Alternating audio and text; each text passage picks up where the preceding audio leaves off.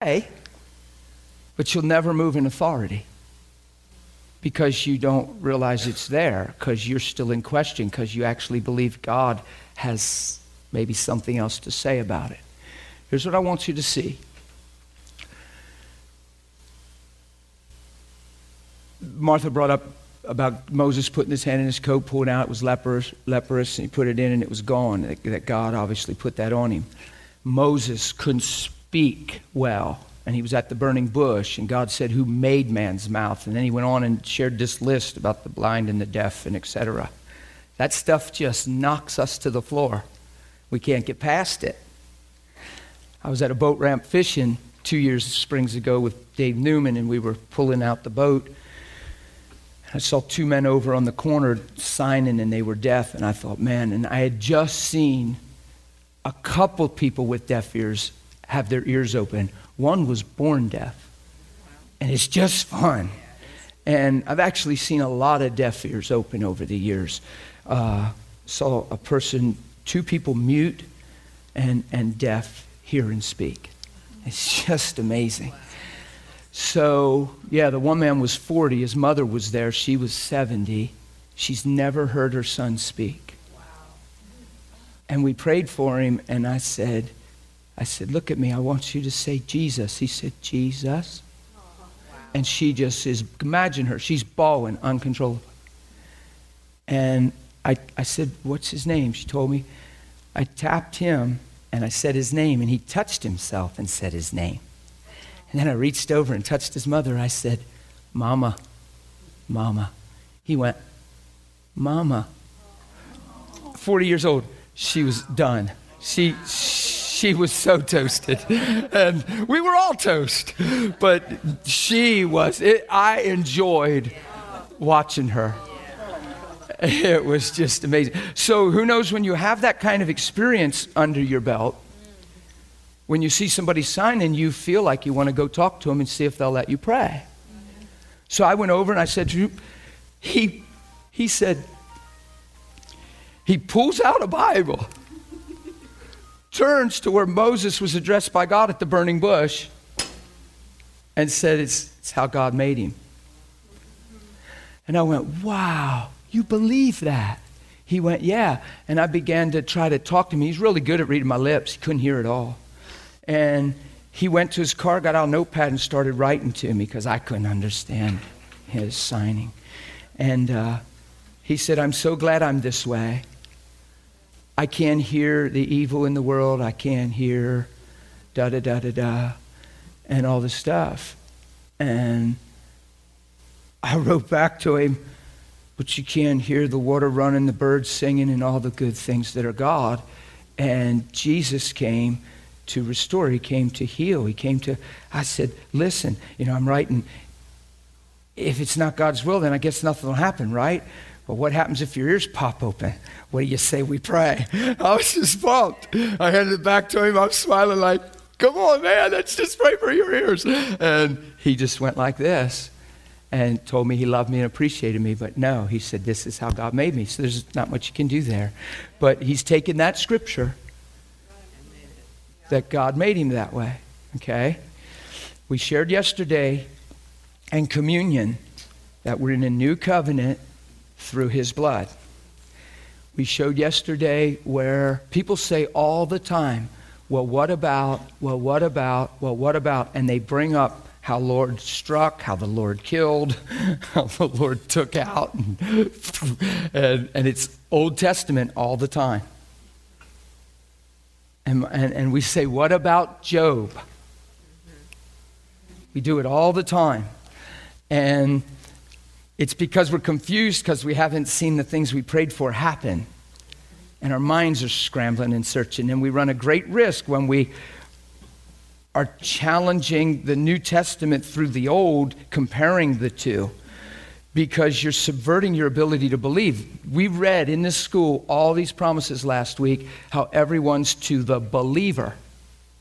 Isn't it? Do you know what believe means? Fully persuaded, fully convinced. When you have questions like this, it reveals we're not persuaded, not convinced, and it's the very evidence of why we're not seeing a lot happen. I want you to see this. Now, I've already covered this stuff in the class, okay? I'm going to do it again for the sake of everybody online and everybody in this room. and you know I won't get frustrated with you, but I'm not taking any more Old Testament questions. How's that for strong? I'm just not in this class because I'm going to nail this thing, settle it, and you're going to have to take it to Jesus. I'm not going to take any more questions because I'm not going to just keep repeating it for the sake of one or two questions. Okay? I'm going to cover this thing, and I'm not frustrated. I'm not upset. I, I, I am concerned that there's a blindness on us as the church that we can't see and hear what Jesus is saying. Why don't we honor Jesus more than the Old Testament writing? Mm-hmm. If he's the way, the truth, and the life, why are we still saying, What about Job? Why aren't we saying, What about Jesus? Are you following me? And it's stumbling us as a people, and it's dividing us. And if you put it on divine order, sovereignty, and God's choice, you, you, are, you are taking off your, your sword, you're putting down your shield, and you're opening yourself up for whatever will be, will be, and embracing that, you're going to have to settle that it's God. And you've lost the fight in your faith and your Christianity, and there's no reason for weapons of warfare. And that's what we're missing. If it's God's will, why do I have a sword and a shield? Why do I have promises? Why do I have His word? If He told me to go into any city and heal the sick, how can I do that if I'm not sure He wants to? Come on, this is just simple. And if I go out there and don't see the sick healed and I shift gears that quick because of my experience, it means I'm not established in the faith and rooted and grounded in the first place. Are you following me? We shared Matthew 17 in the school. When the epileptic boy wasn't healed, Jesus said it was a faithless, perverse generation, meaning our minds are twisted, our minds are corrupt, and we have unbelief. And then he says, Let me show you. Bring the boy to me. He heals him. When his disciples say, Why couldn't we do it? He said, It's what you're failing to see. Remember how we established all that in the school? Was it the will of God to heal the boy? Absolutely. Was he healed when his own disciples prayed? Was it the will of God to heal the boy? Was he healed when the disciples prayed? Oops. And Jesus didn't say it was divine order, the sovereignty of God, or the lack of timing. He said it was the way you all see and think, or don't see and think. That's what Jesus said. I just happen to honor him more than what we think. No offense to you and me. I just honor him more than what you and me think. We say he's Lord, we ought to let him be Lord. Okay? So I understand all that language is there. It's, it's, not, it's not that I'm trying to say it's not there, it is there. But it's another covenant, and it's the law of sin and death. It's man without God. It's, it's man living in his own ingenuity and strength without the Spirit of God in him. It's actually every man dead in his spirit. You follow me? The whole world lies in the sway of the wicked one, the ruler of this world, the God of this world. There's, when man fell, he fell. He didn't just he didn't just sin, guys. He took on the nature of God's enemy, and we were all born into that iniquity. There's a price to all that. There's a pain to all that. There's it's it's it's a mess. The law tutored us to Christ. It's all pointing to Christ. It's revealing through all this stuff our desperate need for a Savior. And I just have good news for you. He's come. All right? he has come. So I'm going to show you a couple scriptures. And I don't want you to be confused with the Old Testament and ask yourself those questions anymore because here's what happens. And I, I said this real strong to somebody yesterday. I said one of the biggest tragedies in the body of Christ is when we find indifference through the Old Testament and build our belief on the Old Testament apart from Christ and find a reason why not to have the responsibility and privilege of carrying the kingdom and just putting it all back on God when God put it on us. And it's a privilege. I'm excited that I can stop that man on the ramp and have the possibility of his deaf ears opening. I'm not intimidated by that, and I'm not scared of what if they don't open, and I'm not that self conscious anymore. I'm not thinking like a man thinks anymore. I'm excited about Jesus in me, and I'm not finding an out to not carry the kingdom when Jesus said it's here and go give it. I'm not going to come up with a reason to back down and just put it all on God because ultimately people's hearts don't do well in that theology. Because in the long run, the more loss you encounter, because you're setting yourself up for loss when you believe that it's divine order. When you just believe it's the sovereign choice of God, in time, after enough loss, you're confused and can't even love God because there's so much loss, and I don't see the goodness of God in it. And it puzzles the human mind just as much that way. It's a paradox. And we're singing these songs of how good and holy and amazing and awesome He is, and how He can do all things, and all things are in, you know, uh, uh, subjection to His power and His glory, and the devil's under our feet, and all this stuff, and the power of the, the grave's been defeated because He's raised from the dead. And there's a lot of powerful songs we sing, and there's a lot of people that can't sing them with their heart because they're looking through glasses of much loss.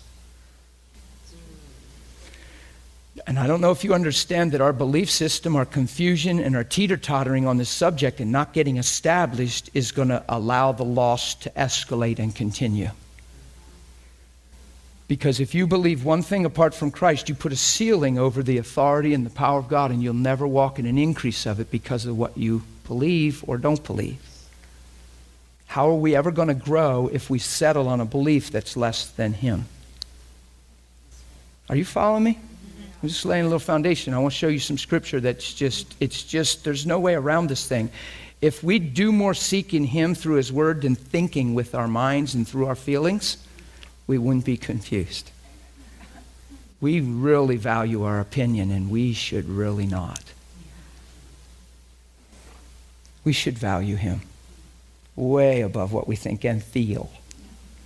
You'll find people that are real proponents I've, I've found this. People that are real proponents and finding a, a way out through the Old Testament are trying to layer over and cover over and explain great loss. I'm not saying that insensitively. I'm just being real. Is it all right if I'm being real? They're trying to explain great loss and find a place to hold their heart and keep it alive.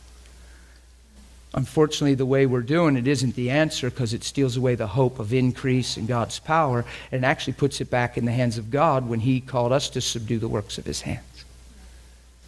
That's two places in Scripture, three places in Scripture. It's In the beginning, it's in Psalms 8 What is man that thou art mindful of him? I mean, who is this person called man that God would even consider him and visit him?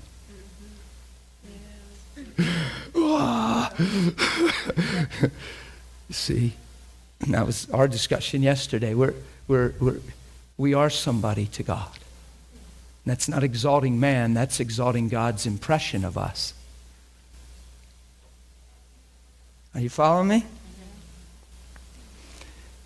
In Hebrews, he repeats Psalms 8 and he says that he gave us to subdue over the works of his hands. You have to get that. You have to understand that. We have that authority. We said yesterday, all authority. How much authority? Is given unto me in heaven and where? Go therefore. So you got the connection yesterday. What happened there, right? I want you to see this, okay? So I want to chop this Old Testament lie up. I don't want you struggling with Old Testament questions after today, okay? Please. You, I'd rather you struggle with my label sticking out of my shirt than struggle with an Old Testament question. All right?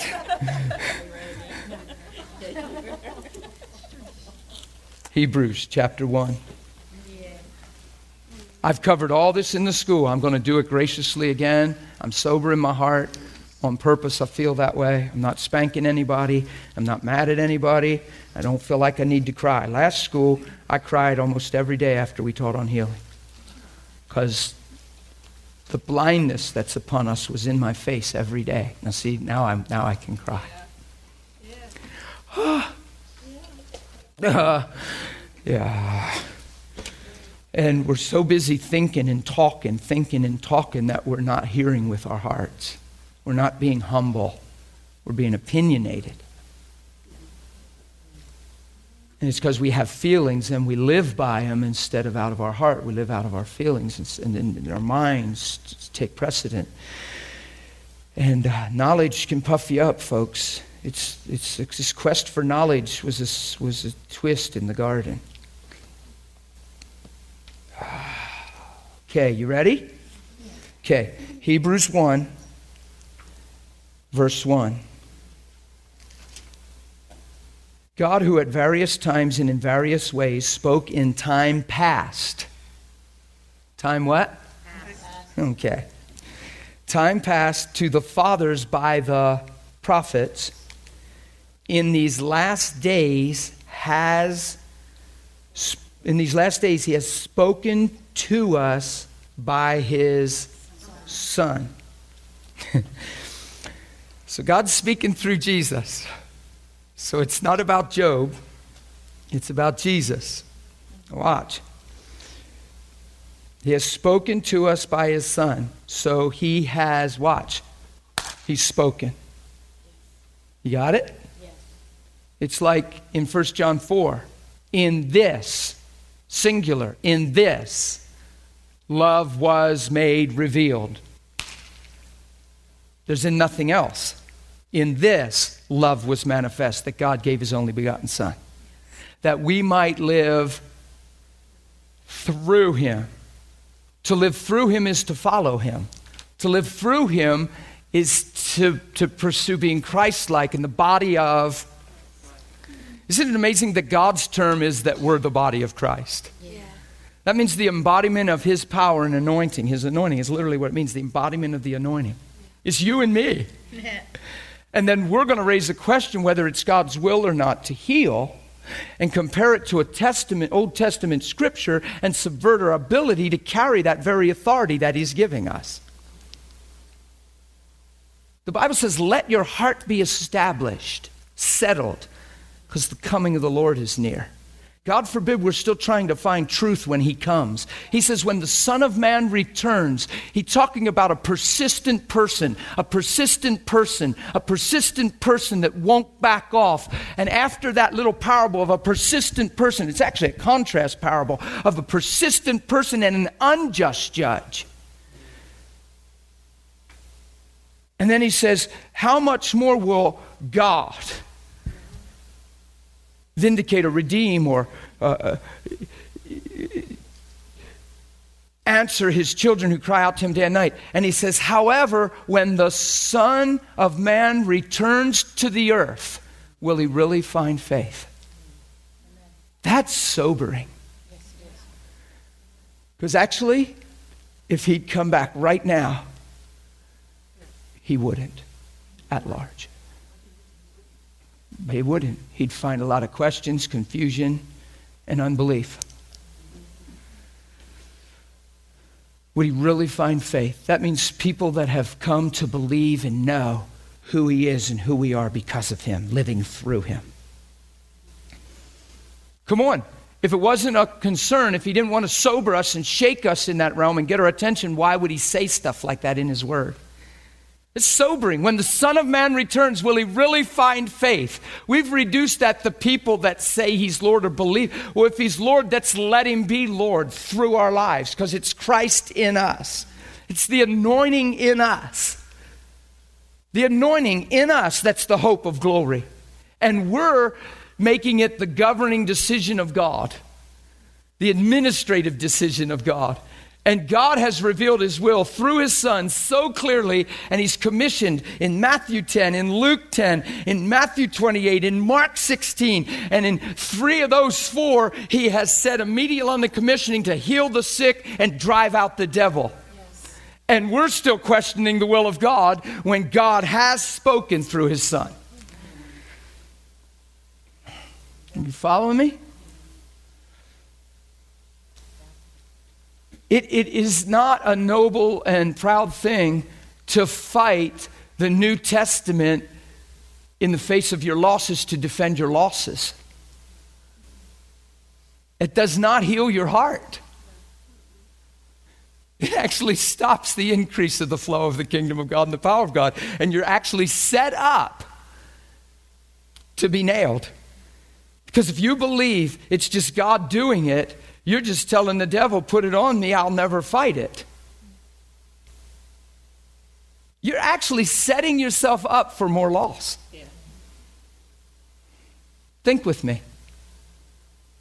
If you're saying, look, God will do what he wants, and God's ordained this before time, and this is just the way it is, and there's nothing you can do about it, because if it's God, you're not going to stop it, and hey, your time card's punched, and when your time's up, you're out of here, man. I hear people talk like that, and that is unscriptural.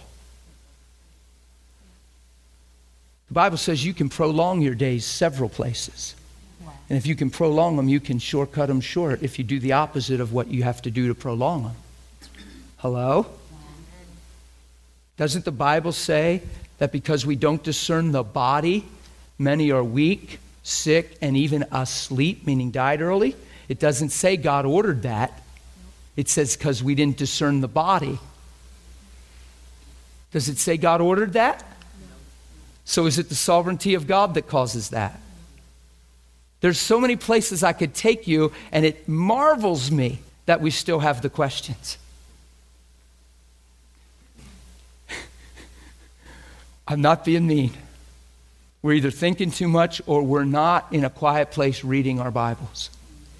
We're talking and debating more with one another instead of reading His Word. Because if you get alone in a bedroom and start reading, it just makes too much sense. Holy Spirit is clear. Are you following me? Okay. Shane, you have something?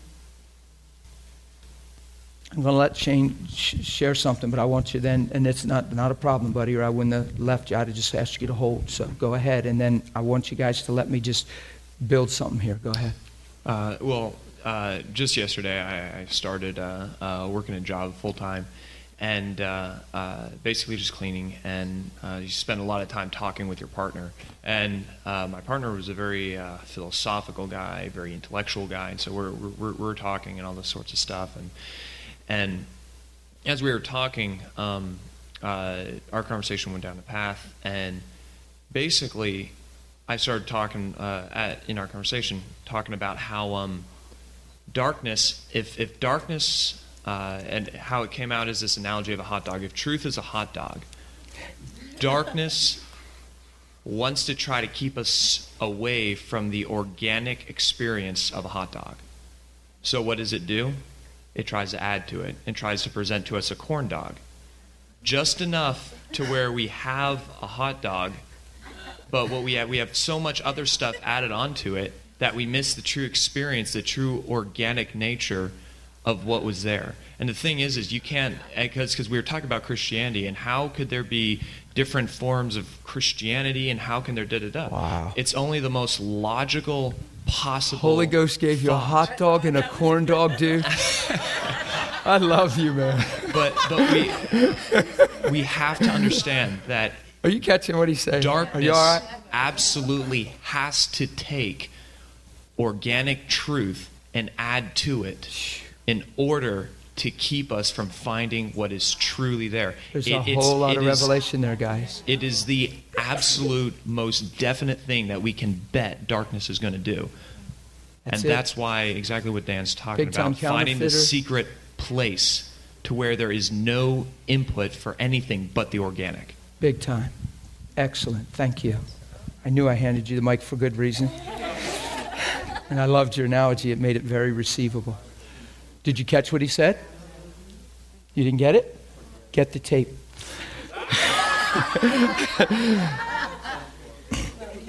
Watch this. I've said this thousand times over the years preaching. If every promise is to the believer and you were the enemy, what would you try to scramble? The belief system of every person. Is every promise to the believer? See, we think because we pray, we believe.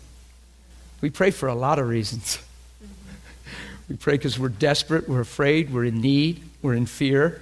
We pray because we read it's in the Bible and we're seeing if it works. Some of us are just confession sheet mentality. Way we found it here, we're going to try it. That has nothing to do with believing. You follow me? So if every promise is to the believer, these signs shall follow those that believe. What do you do that with that when Jesus says that? Jesus said that. Do you know who said that? Do you know that that's not my sermon? Jesus said, These signs shall follow those that what? Believe. Do you know that in John 14 he said, If you believe in me, the things I do, you will do? Who said that? And we're bringing up Old Testament analogies to trump what Jesus said when He's the way, the truth, the life. And in these last days, God has spoken through His Son. And we're taking what was spoken and interpreting it and trumping what Jesus has said. Not one place did Jesus say no, turn somebody down, say it was the sovereign will of God that you're in this condition. At no place did He call sickness the sufferings of Christ. Well, I'm suffering for Jesus, brother. That's persecution, not sickness. The sufferings of Christ is persecution, being judged unjustly. Show me where Jesus was sick. The sufferings of Christ have nothing to do with sickness. It has to do with persecution. He suffered injustice every day gossip, backbiting, misidentifying, the pride of man defining him, sitting back with their brow raised, trying to find what's wrong with this fella, even though everything he was doing was good. It's a spirit, it's a mindset, it's not a good thing. It's really serious what I'm talking about. I'm not trying to be heavy with it. I'm trying to stay as lighthearted and not overwhelm anybody. But he talks to Pharisees and he says, Upon you, will come all the righteous blood that was ever shed from Zechariah, who they murdered between the porch and the temple, uh, uh, uh, from Abel to Zechariah, upon you all the righteous blood. And, the, and from Abel to Zechariah, who they crucified between the. And I'm thinking, well, that was 700 years before he spoke that. How can they be guilty of that? Because it's a spirit, it's a mindset, it's a heartbeat.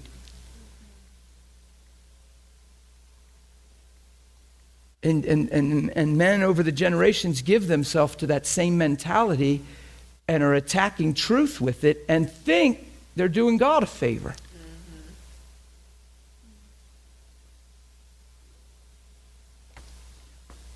Mm-hmm.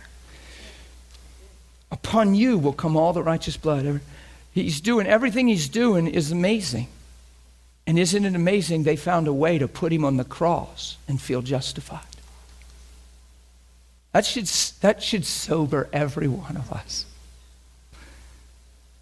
You'd be amazed how many people are walking on the borderline in that arena of blaspheming the Holy Spirit, calling what's good evil. I know that opens up a hot topic, but I'm talking about letting your heart get in a place where you get so critical and you get so deceived that you can't see God if He's right in front of you. You see what you think might be wrong instead of find God. Be very careful with that stuff. I found most people fall under the category of mercy. The only reason they're on that track is because they have great loss under their belt. And who knows that God is greater than that and his, his mercy will triumph over that. Not judge that. Are you following me? Okay, watch this. He has spoken, spoken. Do you see that word? He has spoken in these last days spoken to us. by his Son, who he has appointed heir of all things, through whom he also made the worlds. So he's setting the record straight through Jesus. He was there in the beginning, and nothing was made that wasn't made through him. Isn't it amazing? When he came, they received him not and knew him not, and yet nothing was made that wasn't made through him. It shows how twisted man was when he came, it shows how in the dark man was. What this young man Shane was sharing is man, there's a counterfeit and an additive to everything. There's a natural and pure. I use it in the whole sexual realm of life. Uh, it's the most exploited area of humanity, sexuality. Why? Because it has such an amazing, beautiful, holy, and incredible root and potential there. So the things that are exploited, you don't counterfeit $1 bills. That's really not the mindset of a counterfeiter.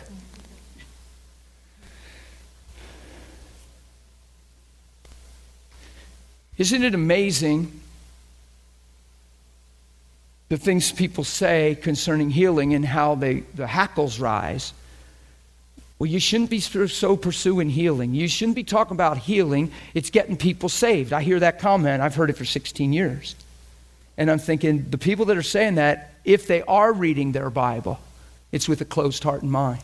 It's only to affirm their background or something. I'm not the one talking about healing. Jesus is constantly. I got it from him. In every commissioning, the first thing out of his mouth is the kingdom heal, the kingdom heal, that they might be with him, that he might send them out to heal. And then people say, yeah, but that was the apostles. And we covered all that yesterday and last week and probably before. Go into all the world. Those that believe and are baptized, they'll be saved. Those that believe, those that believe that come in through you going and preaching, these signs will follow them too.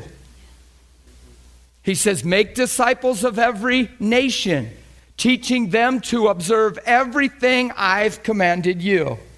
Pass the torch, pass the baton, multiply what I've given you, and teach them that what they see in you, they can have too.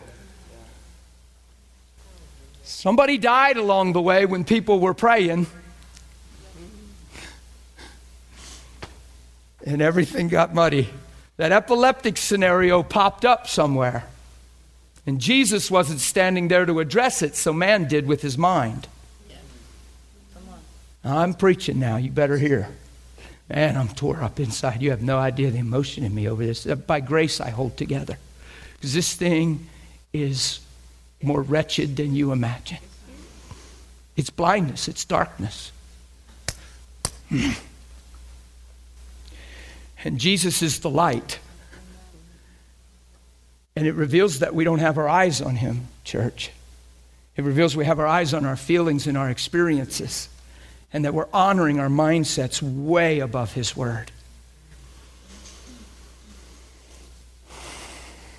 In these last days, He has spoken to us by His Son, who being, watch, verse 3, the brightness of His glory and the express image of His person. So, who is Jesus? The absolute revealing and picture of the Father. Do you see that? Do you see that?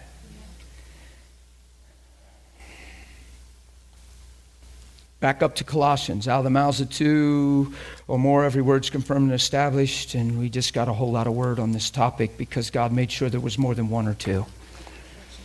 Colossians 1.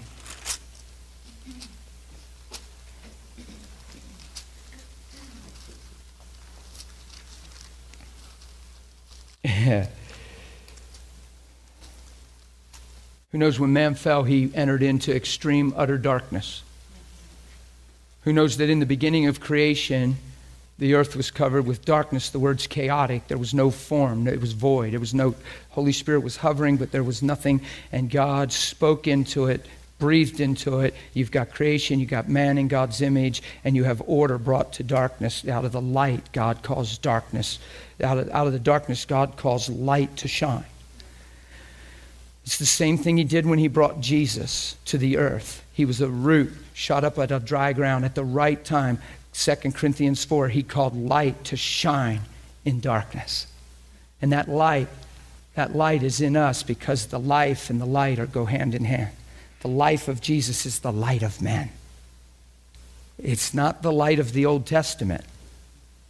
It's the light of Jesus, the life of Jesus. You follow me? So he calls light to shine into darkness, right? Now watch. Verse 13, Colossians 1. He, he has delivered us. What has he done? Are you delivered from the power of darkness? Yes. So is God subcontracting darkness? No. You're delivered from it. Is he using darkness? No. God's a God of light, and in him is no darkness at all. Follow? He has delivered us from the power of darkness and conveyed us into the kingdom of the Son of His love. Now, watch. In whom we have redemption through His blood, the forgiveness of sins. Why do we have redemption? Because sins are forgiven. So sin and its power are totally, utterly destroyed, and we're snatched out of darkness and translated into the light. Now, watch. We have redemption through who? Through Him and the forgiveness of sins. Verse 15. He is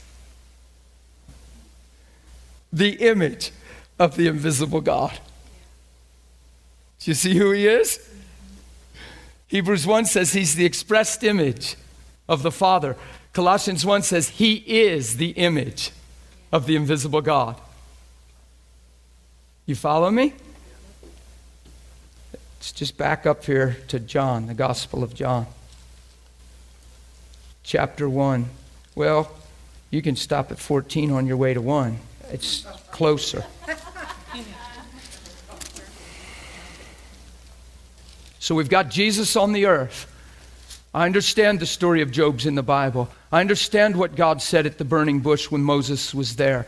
I understand that it says he struck this person and he struck that person and he struck this person and he struck. It's a lot of places. I understand also there's a law of sin and death. I understand there was handwriting and ordinance contrary to us, but he took it away by tacking it to the tree, making a public spectacle of the powers and principalities that operated through it. So I wonder what was working legalistically through the law to hammer human beings. The law of the Spirit of life through Christ Jesus has made me free. What don't we understand about that? There's a new law. It's called the Spirit of life through Christ. And it's made me free from the law of sin and death. That even means the wrath, the punishment, the consequences. You're not going to sell me, you make your bed, you sleep in it. There's repentance on the earth. There's an ability to change your heart and in godly sorrow be vindicated and completely clear in the matter.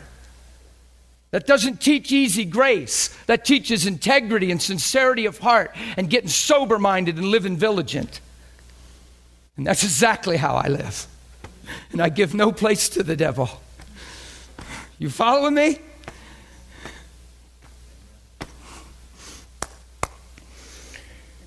John 14.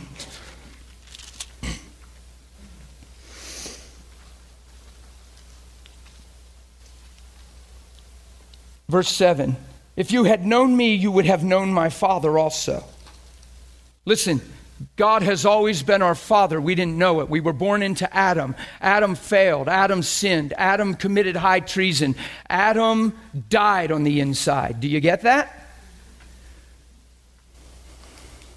You were predestined before the foundation of the world. God intended for you to be adopted as sons and daughters. The only reason, somebody asked me once, well, that doesn't sound too personal if we're adopted. Why'd we have to be adopted? Because we were born into another and now we're born again. What we were born into was not our parents. Your heritage is from the Lord. Your inheritance is from the Lord. Jesus said, when you pray, pray saying, Our Father. He's trying to tell us, you guys don't even know where you're from and who you really are. We were all born into Adam. We were born in iniquity, formed in our mother's womb. The Bible says we were alienated from God. The Bible says we were wicked works in our minds. We've covered all this in the school. I'm going over it again to lay a strong foundation. Jesus comes because of the truth of who we're created to be, to restore our destiny to restore our true legacy and identity, our inheritances of the Lord. He snatches us out of darkness and translates us back into the light where He saw us from the beginning. Jesus in the Old Testament, per se, in John, is telling them when they pray, say, Your, our Father. He's trying to let us know that God is for us, that we were brought forth and birthed by God in the beginning. In Matthew 23 9, he says, Call no man on earth your father. You. He's talking to people under the law of sin and death. He didn't shed his blood yet, but he's here. He's talking to people that are lost, degenerate and he's telling them to call no man on. These people were cynical. They were about to crucify him when he made this comment. Hello? We're moments away from injustice towards him. Matthew 23, just moments away from Barabbas. Well, what should we do to your king? Crucify him. And Jesus is amazing. In the face of that, knowing that's about to happen, he's telling those people, call no man on earth your father. You have won. He's sowing seeds. He's prophetic. He's manifesting love. He's saying the reason you're about to do what you're about to do is because you don't know your roots, your inheritance, and who you are. But if I be lifted up, I will draw all men unto me. I will show you who you are. He said to those sinners, You have one Father, and He is in heaven. That means I came from Him, and I belong in Him and heaven is my root, destiny, created value, and inheritance. Why do we not understand that when it's all through our Bible? Because of that corn dog thing. Yeah, exactly. Because we look in the mirror and see other things in flesh. We hear voices of legalism and law. We hear people that actually have no clue. They're hurting themselves trying to read this and teach this. I know that sounded arrogant. You'll have to deal with that and ask Jesus about that comment. But it's true. Peter said it himself.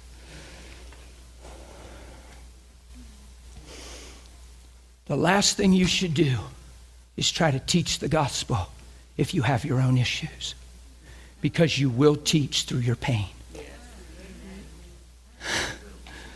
Now, how's that for straight? And you're the steward of your heart, and you will answer for that one day. Don't let many of you be teachers, because there is a stricter judgment in that day. And there's a lot of people that are quick to speak and slow to listen and quick to anger.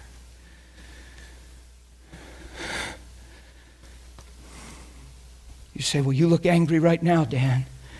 I am so passionate and sober on this. You have no idea how serious maybe what I'm saying is. Life is hanging in the balance. Deception is wicked and evil. It's because you don't see it because you're deceived. It's, it's, it's, it's darkness is, you're not created for it. You'd be amazed how we entertain it with our language. And yet the paradox is, it's the corn dog power of life and death is in our tongue. If everything's the sovereign will of God and divine order, why did He put the power in your tongue?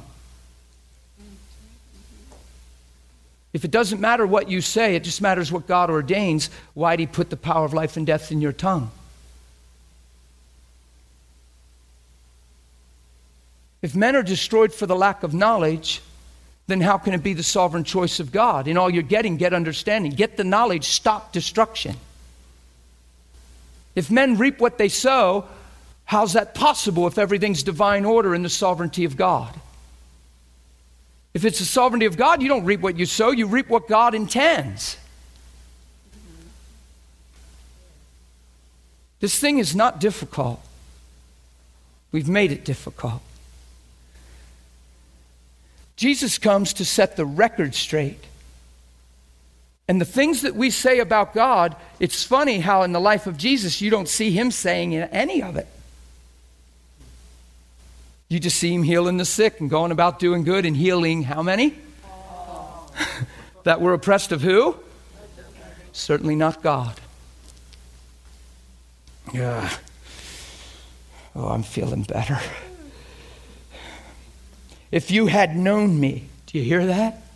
Oh my God, do you hear that? If you had known me. Do you hear that?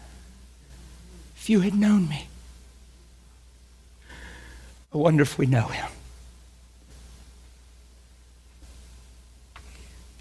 Do you hear that? If you had known me.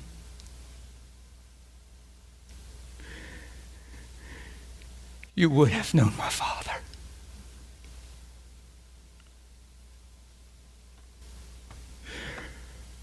Watch. And from now on, you know him. You see why these questions do this to me? Because from now on, we ought to know. Because that's what Jesus said. Do you hear how powerful this is? If you had known me, you'd know my Father.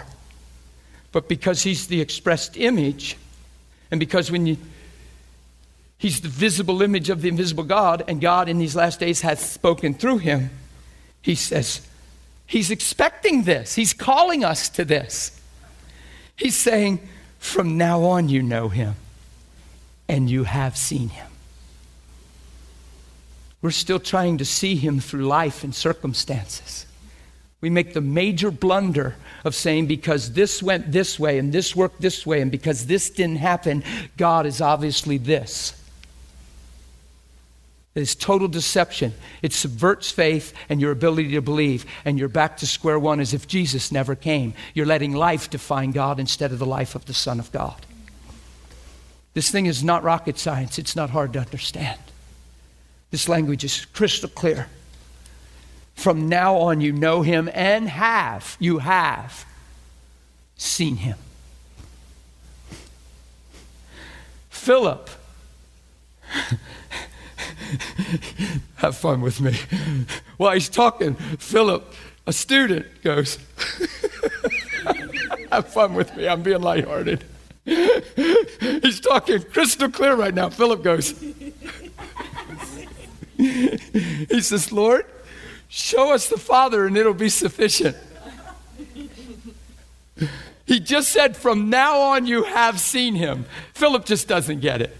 We're not blaming him. I'm just having fun with that. Watch. Look at Jesus' answer.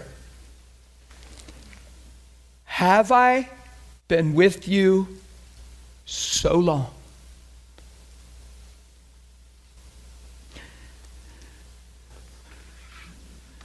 Some of us have walked with Jesus for a lot of years.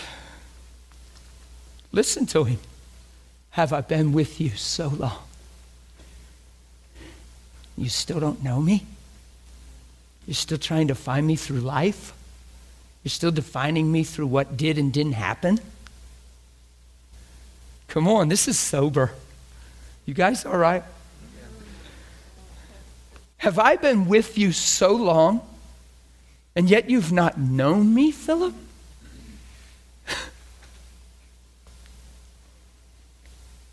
this is so simple and clear right here. He who has seen me has seen the Father.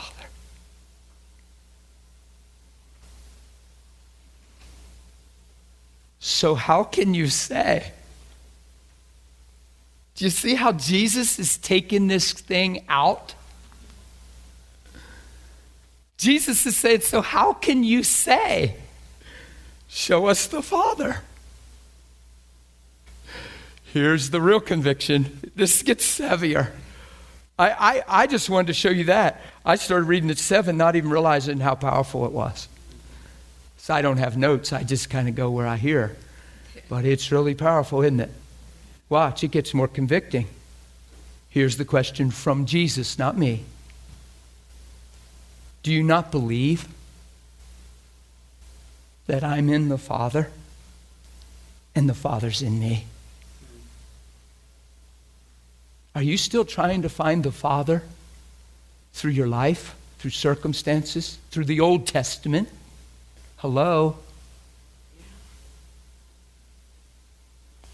Do you not believe? That's the question to the church. Do you not believe that me and the Father are one, and when you see me, you've already seen him? Do you not believe? The words that I speak to you, I don't speak on my own authority. This wasn't Jesus' bright idea to say, Go preach the kingdom's here, and the first thing out of his mouth after that is heal the sick. Who was saying that? The Father.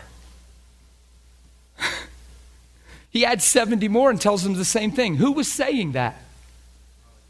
The Father. He's not speaking on his own authority. He's not obstinate. He's not a renegade son. He said, I always do the things that please him, me and the Father. He's always with me. I, I do his will.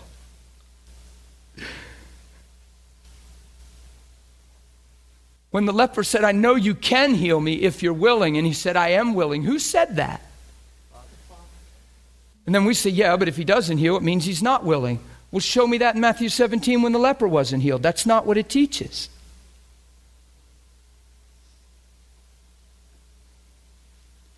When the father's son with epilepsy wasn't healed, it doesn't teach that it wasn't the will of God. Jesus says the total opposite and proves it was the will of God. And then heals him because when he heals him, who healed him? The Father, because it was the yes of God. We taught in Corinthians that every promise is yes and amen, that Christ was not preached yes and no. If you marry yes and no, their children are maybe so, maybe not. That's where we live. Maybe he will, maybe he won't. Let's pray and see. That's a serious corn dog right there. Because the promise is to the believer. The gospel is not yes and no and maybe so. And Paul says the only reason men are yes and no is because they're indecisive because they live by the flesh. That's what he says in 2 Corinthians 1. That's what he teaches right there. So it's not something to boast in when you have a maybe he will, maybe he won't theology, because you're actually saying you've derived it from the flesh. And then Matthew 5 gets a little straighter yet and says, You better let your yes be yes and your no be no, because anything else is from the devil. Jesus said that. So he takes away all middle ground so that men can believe and not question. And yet we question all the time. Do you hear how many scriptures I'm sharing with you and examples rather than just sharing a theory or a philosophy? Do you hear how many? Do you hear where I'm getting what I'm getting? It's the life of Jesus. I honor the life of Jesus. I love you. I don't honor your opinion. I love you. I don't honor your opinion. I honor the life of Jesus. But I love you. I don't have to honor your opinion. And I can understand some people are in pain. And I can try to minister that and help that. But I am not called to honor your opinion. Don't be wise in your own opinion, be wise in the Son of God. Because here's the paradox. When you believe the contrary thing in God and divine order and sovereignty and just this is God's will, then the more loss and the more things that are unanswered when you pray, the more it affirms that belief, and you go, See, see, told you so, see. Well, we all were, the whole church was praying, see. But where's the whole church praying from? Not knowing who we are, just driven by need, once again, driven by need. No authority in that. There's no authority if there's no faith, if there's no understanding.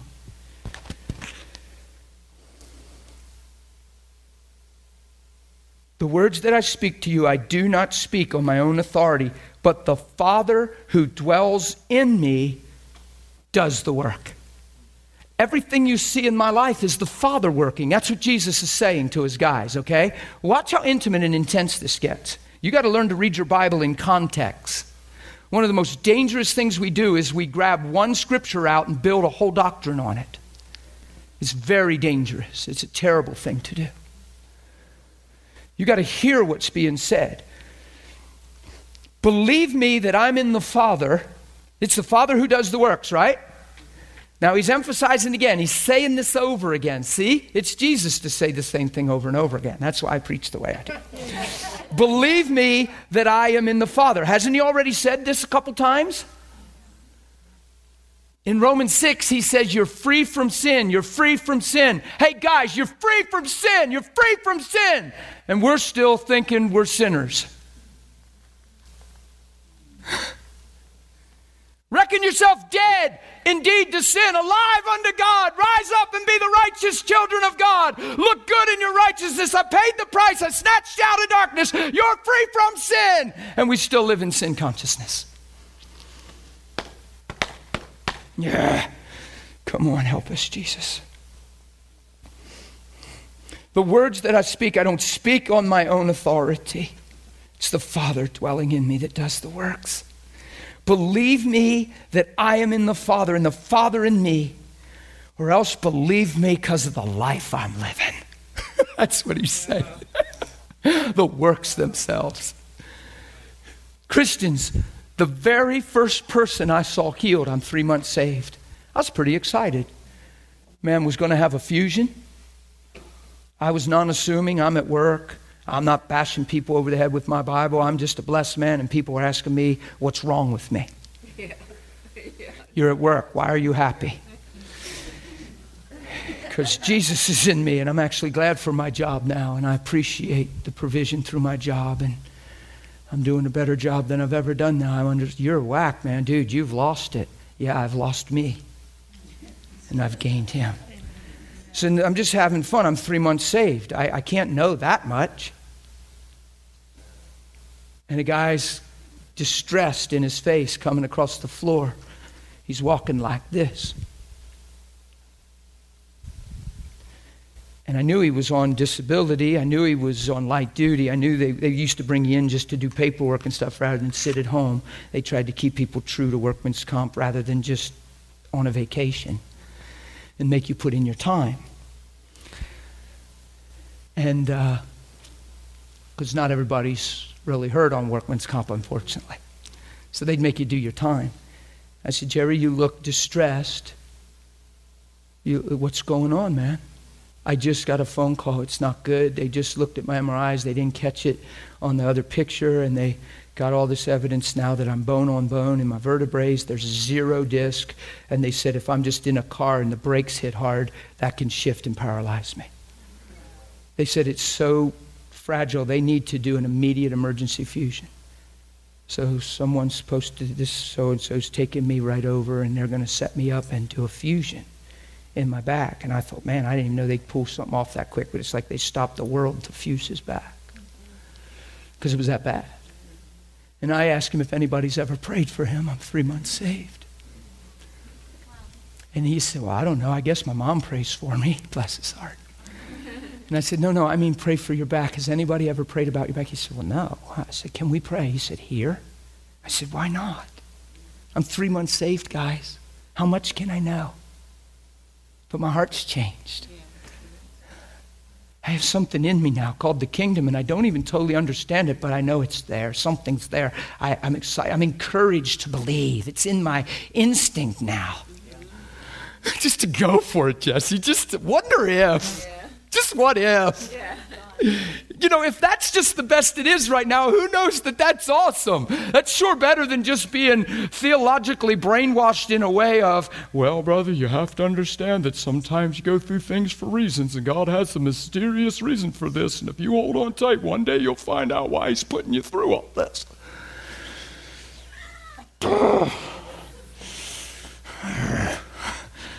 You show me that in Jesus' life, that mentality. When they cried for mercy, did he show mercy?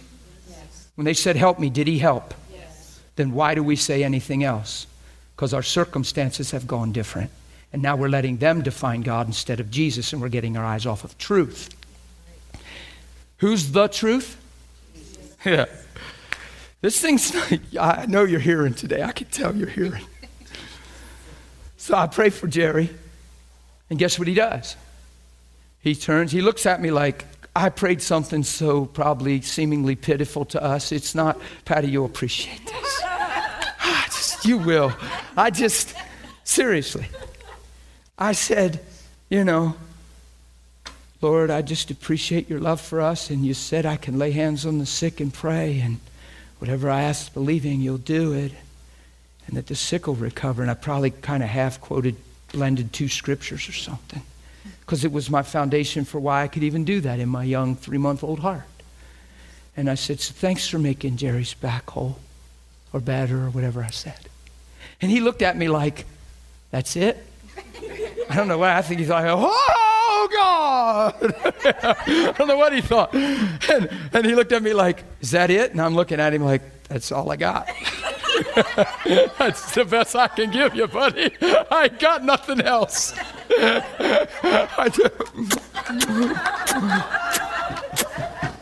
I am Binky baby. I'm like, you know, Wah! and and here's what Jerry did.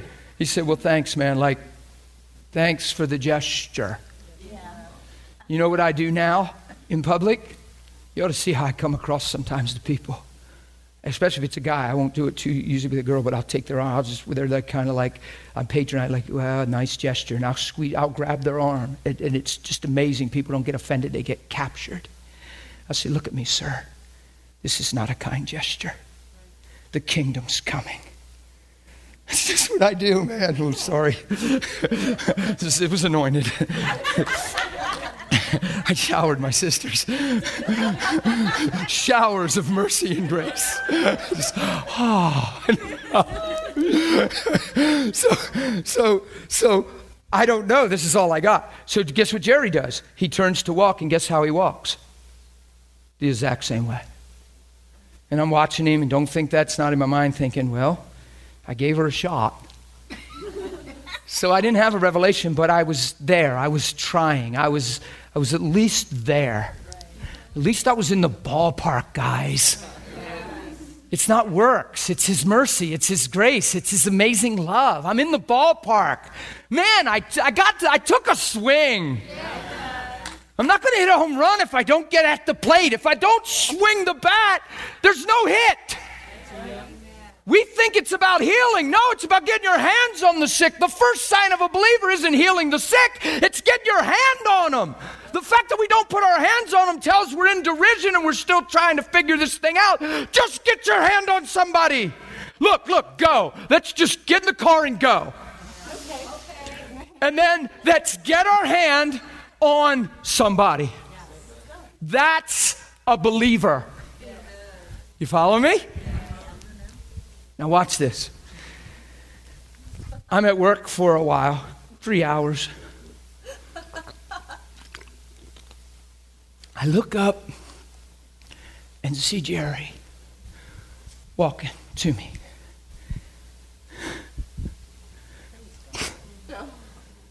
He's walking to me. Dan, I need to talk to you. This is amazing. I said, buddy, what's going on? He said there was all kind of derision in there. I'm waiting, I'm waiting. There's confusion. I could tell something wasn't. And I finally asked what's going on. I interjected when somebody passed through because I'm waiting and waiting and waiting. And there's a lot of discussion. They got the light board on, they got all these pictures.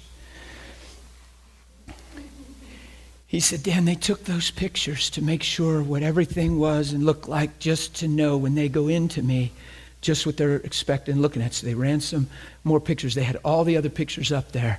He said, It's flat, bone on bone. It's nothing there. And on all these new pictures, I have a perfectly, totally, completely normal disc. And isn't it amazing that he's still like this till he gets there? They take the picture, he's sitting in his chair, and he doesn't even feel changed. But when he gets up, he's totally whole. He comes back to work on regular duty. From a fusion to regular duty. And when I prayed for him, he walked away like this. And we're to and we're to hit that and we're to hit that whole thing all this week about that stuff and not letting that get in your head and what it means to hold on to faith because that's where we stumble. Because we say when that happens, here's what we say. Wonder why God didn't heal. And we already show that we're sitting ducks and vulnerable and we have no foundation of understanding. That means we're living by our experience, we're living by our senses, we're living by our reasoning. You follow me? And I need to hit that. That's another topic. Did you have a comment, a question? Hey, so do you do you ever pursue after people like when you go up and talk to them to pray for them if they totally don't want you to pray for them? Do you ever pursue it farther than that and pray yeah, for them? I'm gonna? I'm gonna get into all that this Okay. week. I'm gonna really teach on that stuff this week. Okay, mm-hmm. so I, I don't want to go there right now just because I want to nail something here, but that's a great question, and yeah, it is. It's a good question, and I'm gonna I'm gonna hit that because yes, actually there is times, and and you don't put people under a textbook. When I teach on this, you'll realize it's not a five things to do textbook thing. Everybody's an individual. There's discernment, there's sincere love. You're not a plastic Christian, you're not a Christian robot, you're a lover. So you learn in love to discern situations and people.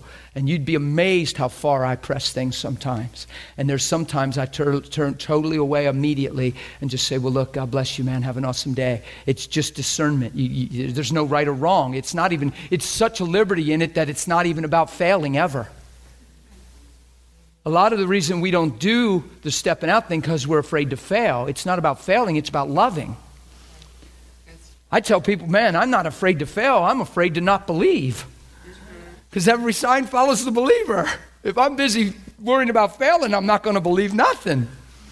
And if I'm worried about failing, who am I conscious of? Oops. Okay. Okay. But watch this. So Jerry's healed, totally restored, comes back to work. He tells everybody in my workplace, 346 employees, and everyone had a reason and an excuse why it couldn't have possibly been God. Everybody. But see, that's not frustrating to me because Jerry knows today, right here in Gettysburg, he's an elder, to my knowledge, in, an elder in a church. He was, he's been, he's doing good. Came alive in the Lord. So the 300 and some that responded a certain way, that's not the issue. Jerry's touched and transformed. After I left the workplace, I found people were getting saved. I found them at the March for Jesus countywide prayer rallies. I was bumping into my coworkers, born again, and everyone said, "Your life tore me up. I was afraid of persecution. I thought, why am I letting men keep me from God when I know it's time to get right?" And these men were getting saved even after I left. So see, if you look with your eyes and think with your mind, you're going to be deceived. But if you live out of your heart, you're a very encouraged person because you're sowing seed, and seed's getting watered, and God's causing increase because that's how the kingdom works. Some people are reaping where they haven't even sown, and we're all rejoicing together because God's on the planet and He's moving on the hearts of men. Or we're watching Jerry going, "Well, that didn't work." Yeah. Bible says, "If I lay my hands on the sick, they recover." When do I ever let go of faith? So just because he's walking like that, do I believe God didn't move? Or do I rejoice and thank God that He's doing something wonderful in Jerry's back? I wonder what happens if I'm the believer representing the kingdom and the believer stumbles in unbelief when I'm carrying the authority. I wonder if I do that in Jerry's situation. Because Jerry doesn't have a clue. I'm the one giving the kingdom to him. The sign follows the believer. It has nothing to do with Jerry. So when I get deceived and I cut off faith, I wonder what happens now. Wow. That's a corn dog, dude. I'll never forget that illustration. Only you, buddy. I love you. You're a good guy. I really appreciate Shane. You have no idea. We were talking a lot the other day. It was just fun talking to him. John, you there? You still there? I got to finish this. Is it break time? Oh, it's getting close. 14, John 14.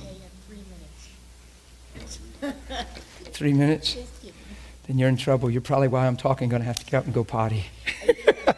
you can sneak out if you want. I got to finish this up quick, real quick. Watch this. Believe me that I am in the Father and the Father in me, or else believe me for the sake of the works. The reason I told you the Jerry story, the first Christian that heard it came up to me and said, Man, you've only been saved three months. You need to be careful. The guy's disc is recreated. I prayed in the name of Jesus. And the first Christian that heard about it came to me and said, Man, you've only been saved three months. You need to be careful. You know the devil can heal. Oh, the first person. And I looked at him and smiled. Three months saved. I'm proud of the Holy Ghost in me in this. I'm three months saved. I'm Vinky baby, right? I'm like huggies, spiritual huggies on. I'm like, I mean, I'm three months.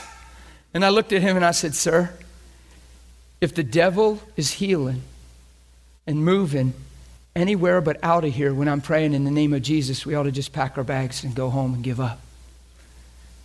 If the devil's healing in the name of Jesus, what is that? That's fear. That's whacked. It's weird. I lived my life so steadfast as a Christian since I've been saved that it doesn't take long to be around me to see that I'm for real. And I'm not being arrogant, it's just true. Every work environment I've ever been in has gotten greatly impacted because of being there in Christ because I don't compromise. I don't I don't compromise nothing. I live in Jesus. I have joy. I love people. He gives me discernment. The last job I worked, I watched forklift drivers in the middle of their job break down and cry because of words of knowledge. I saw people healed in the aisles, two supervisors born again, crying, trembling. One man fell on the floor under the power of God in his office, born again. Just fun.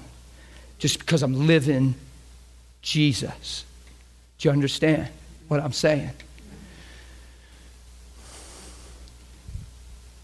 So when I lived this way at my workplace, 11 Christians came out of the closet which is a good thing. But watch. I would have never dreamed and imagined they were Christians. And when I heard they went to church, I was shocked. I'm being real. That's why you hear Todd always saying he's not being condemning. He said, There's no 007 Christianity. He said, If you're the only one at work that knows you're a Christian, something's wrong. That's, that's not condemning, that's sobering because you're, you're, you're, you're teaching yourself religion instead of real life. I'm not being mean, I'm being real. But 11 Christians rose up out of the woodwork, and I wasn't condemning them. I was happy that they had the boldness to rise and shine. So, in the midst of the workplace, they confessed, you know what? Dan, you've convicted our hearts. We need to come clean. We've been living in the dark. We've been hiding out. We go to church every week. We're Christians. I was like, wow. Found out the head of the, the whole plant, the guy that was overseeing the whole thing, was a Christian. So I went up and talked to him. Said, Look, God, there's a move of God going on, man. Hearts are waking up. God's moving. Jerry's healed, and people are coming alive and out of the woodwork. I said, Can we uh, gather up here in the room and have uh, prayer and encourage one another before work for anybody that wants to come? He said, Absolutely. He says, Absolutely. I said, Thank you. So, me and these 11, 11 minus Judas, I guess, you know, we all were gathering. We gathered about three weeks. And I thought it'd be a good idea to take communion together and just share covenant because I was teaching and sharing. I'm three months saved. And when I shared my revelation on covenant and communion, and God's will to heal, that was the end of our prayer meeting. And it was really amazing all the stuff I heard. And I was, I was young in the Lord. And isn't it, isn't it fun that you're that young in the Lord? And when they said those things, I was like, huh? I wasn't like, oh, really? Wow. Oh, yeah. Hmm. And construed or constrained into something else. No, it was like, huh? What? But Jesus.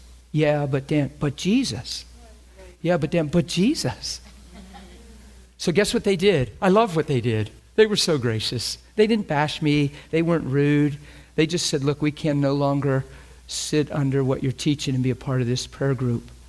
And don't be hurt, don't be offended. I said, Man, I'm not hurt and offended. I was having the time of my life, but I didn't want that to happen.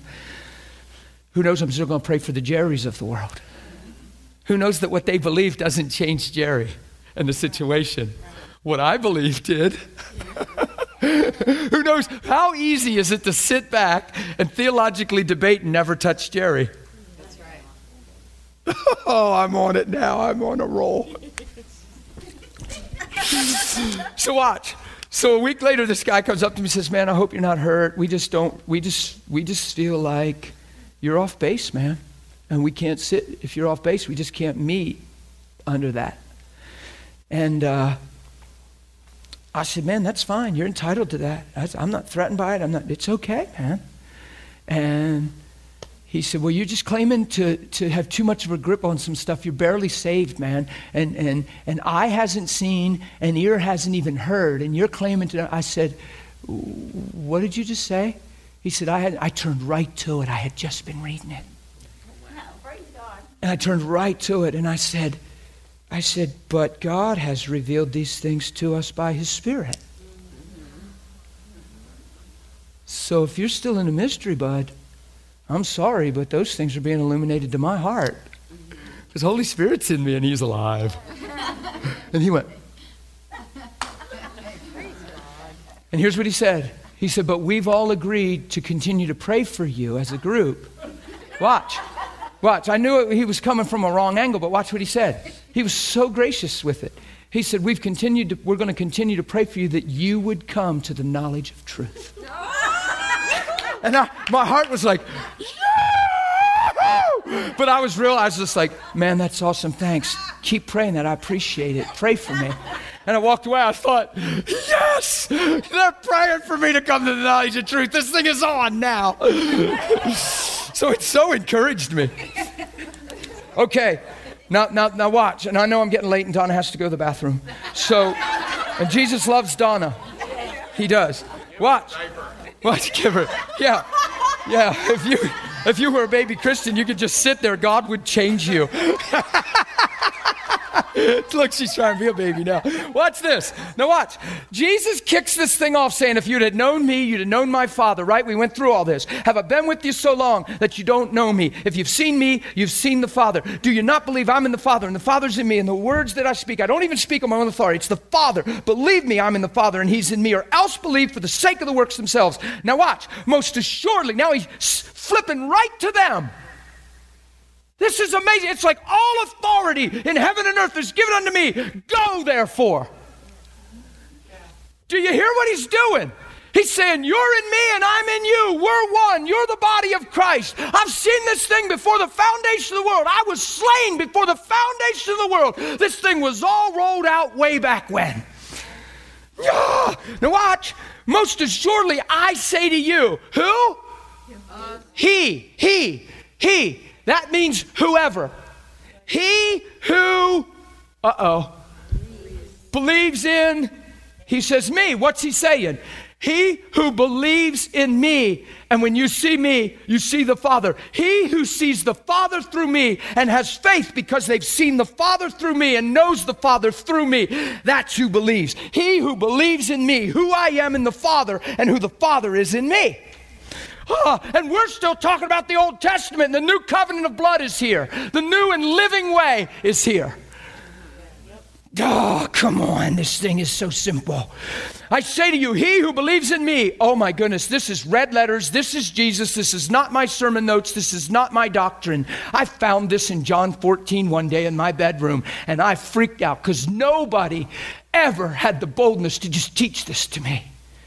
Everybody taught me life. Instead of Jesus. Uh, I say to you, He, He. See, now, you're going to trump what Jesus said with the opinions of your mind and the loss that you've suffered? Now, this thing's really meeting the road right now. He who believes in me, he who believes. See, we just reveal that we don't believe in him most of the time. Oh, we believe he died on the cross. We believe we need a Savior. We're sorry for our sin we want to go to heaven. I understand that. He's talking way deeper than that, guys. Isn't it funny how we skipped the stone and made the gospel all about getting to heaven anyway, instead of carrying the kingdom? It's not the gospel of salvation, it's the gospel of the kingdom that's supposed to be preached to every nation. When I say salvation, I mean going to heaven. Salvation doesn't even mean just go to heaven. That's what we think it means. So when we hear, you know, the word salvation, we're just trying to get everybody to pray a prayer to go to heaven, and we're not imparting the kingdom, teaching the kingdom. And when we do teach the kingdom, we rebut one another because our experiences don't agree. But who's right? Jesus or our experiences? So, do you give the experience the right to determine God, or do you give the right for God to determine the experience? Always. Right answer. So, most assuredly, that means truly, most certainly. You bet your life on it. Truly. Jesus is saying this truly. It's, it's out of the integrity of who he is, and God can't lie. Truly, I say to you, he who believes in me, that's what we're struggling with. We're coming to the place of believing. And we've heard each other in that topic so much. Well, you just don't have faith. Well, if you had faith, you could be healed. Well, you need to get some faith, brother. Well, this wouldn't happen to you if you had faith. We've talked like that to each other, and we've hardened each other's hearts to where you can't even talk about this without hackles coming up and offense in the room. And we're still alive to ourselves, and we're really not alive unto God. I say to you, he who believes in me the works that I, he did, is he talking to the 12 right now or he who believes? Oh, this thing is, oh, this is on. This thing is on. I feel calculated. This is good. Is he talking to the disciples or he who believes? is he saying any one of you or is he saying he who believes? Is he opening this thing wider than the little group he's talking to? Yes. Come on. Oh, this thing is on. He who believes in me, the works that I do, he will do also, and greater works than these he will do because I go to my Father.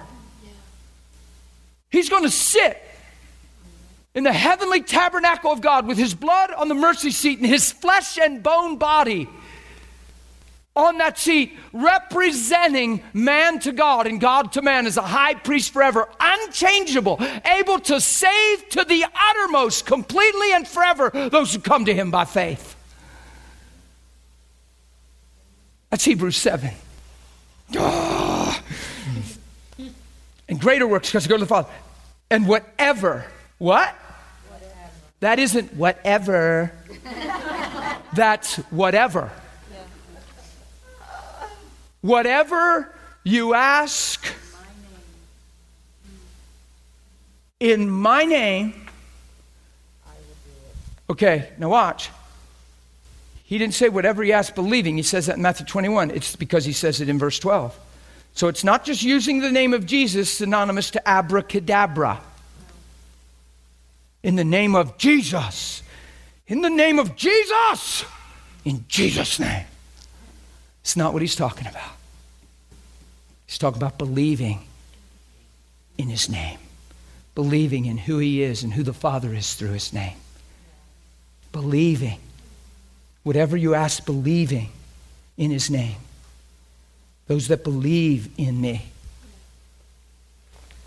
You, that's why you don't have to pray stuff as much as we think. You just have to see who he is.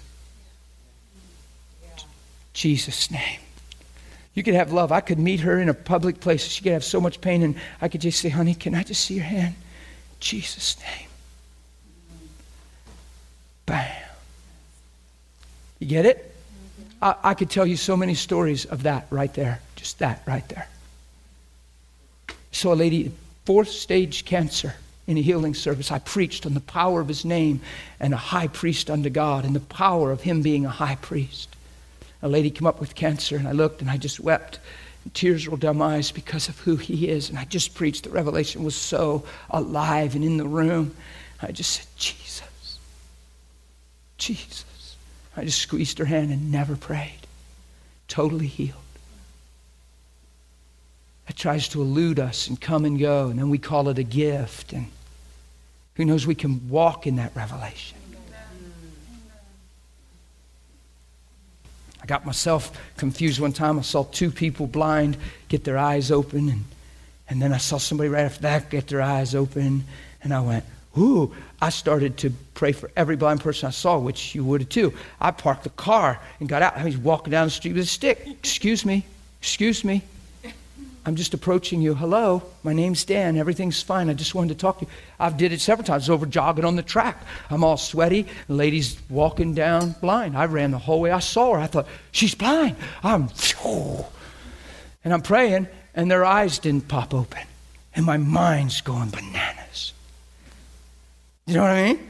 It started to create a stronghold in me then where I didn't even know if I could pray for the blind now. And, but I saw them. Who knows that's not God?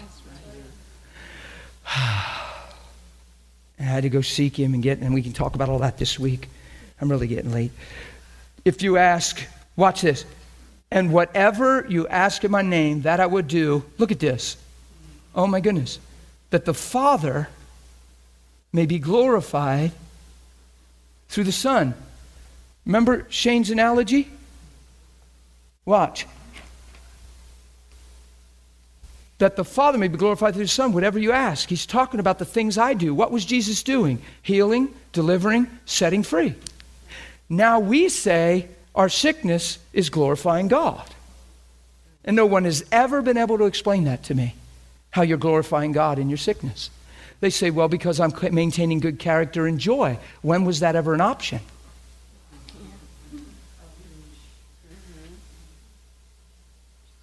You're supposed to be dead to yourself and alive to Him. When was character and joy and disposition ever an option? When's that ever for sale? Does that need expressed through sickness, or should that just be a given? That's just a mark of being surrendered and loving not your own life unto death. No one's ever explained to me how they're glorifying God in their sickness. Nobody's ever explained to me how they can believe sickness is the will of God and why we all go to the doctor then to get better if we're trying to get out of the will of God or what. If sickness is the will of God, why aren't you trying to stay sick? I, am confused. I am. I'm confused. That's pretty good. That's sickness. If, if, if God's doing it, to teach you, why are you trying to get out of the lesson? So back up what you say you believe with your life instead of talking cheap and selling yourself out of authority and faith when it's in your spirit. How's that? We better take a break now. take a break.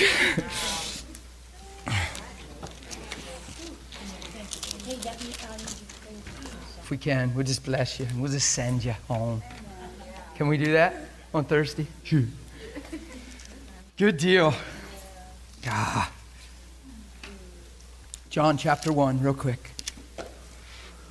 Oh, took my little thing off, give my ear. For some reason, I was feeling it on my ear. John chapter 1, quick. I feel like I nailed this thing down pretty good, but I want to. Uh, I want to just read. We covered all this. But I'm doing it again on purpose, all right? Verse 6 There was a man sent from God whose name was John. Nah, verse 1. In the beginning was the Word, and the Word was with God, and the Word was God. When? He was in the beginning, so the truth was in him, that he is the truth, and that truth's in God, and God's the truth. It's all there from the beginning. All things were made through him, and without him nothing was made that was made. In him was life, and the life was the light of men. And the light shines in the darkness, and the darkness did not comprehend or overtake it. There was a man sent from John, who's, or from God, whose name was John. Yeah, thank God he didn't come from John. There was a man sent from God whose name was John. Why'd he come? For a witness, to bear witness of the light, that all through him might believe. He was not that light, but was sent to bear witness of that light. Oh my. That was the true light which gives light to every man coming into the world. Wow. He was in the world. How many men coming into the world? So God's heart is to illuminate every man. It's not God's desire that any man would perish, but that all men will repent, be saved, and come to the knowledge of truth. True? Yes. Wow. Is everybody saved and filled with the knowledge of truth? Wow. Then everything that God desires isn't happening. Hmm. Interesting. He was in the world, and the world was made through him, and the world did not know him. Wow. He was in the world, the world was made through him, and the world did not know him. But isn't it amazing that even though the world didn't know him, he was in the world? Why? Because he knew the world. Wow. Come on. If, if it's just some, if it's just that impersonal and that indifferent, why would he be here? He's so loved. God sent and gave his son to redeem us, to get us home, to get us back, that whoever would believe would never perish but have life. And he did not come into the world to give the world what she earned or deserved, to condemn her, but that through this one, the Son, that the world might be saved. the heart of God. He came to his own, his own, so he made, everything was made through him, and the world did not know him. That's because of the fall of man.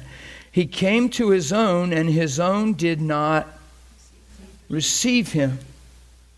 But he still told them to pray to God as their father, and he still said, You have no other father but God. Wow. Seems like they didn't have a clue. Seems like he knew. Oh, this is rich to me. But guess what? As many as received him, to them he gave the right to become children of God. There's a place that says we're heirs to God join heirs with Christ, that our spirits crying out, Abba, Father, Daddy God.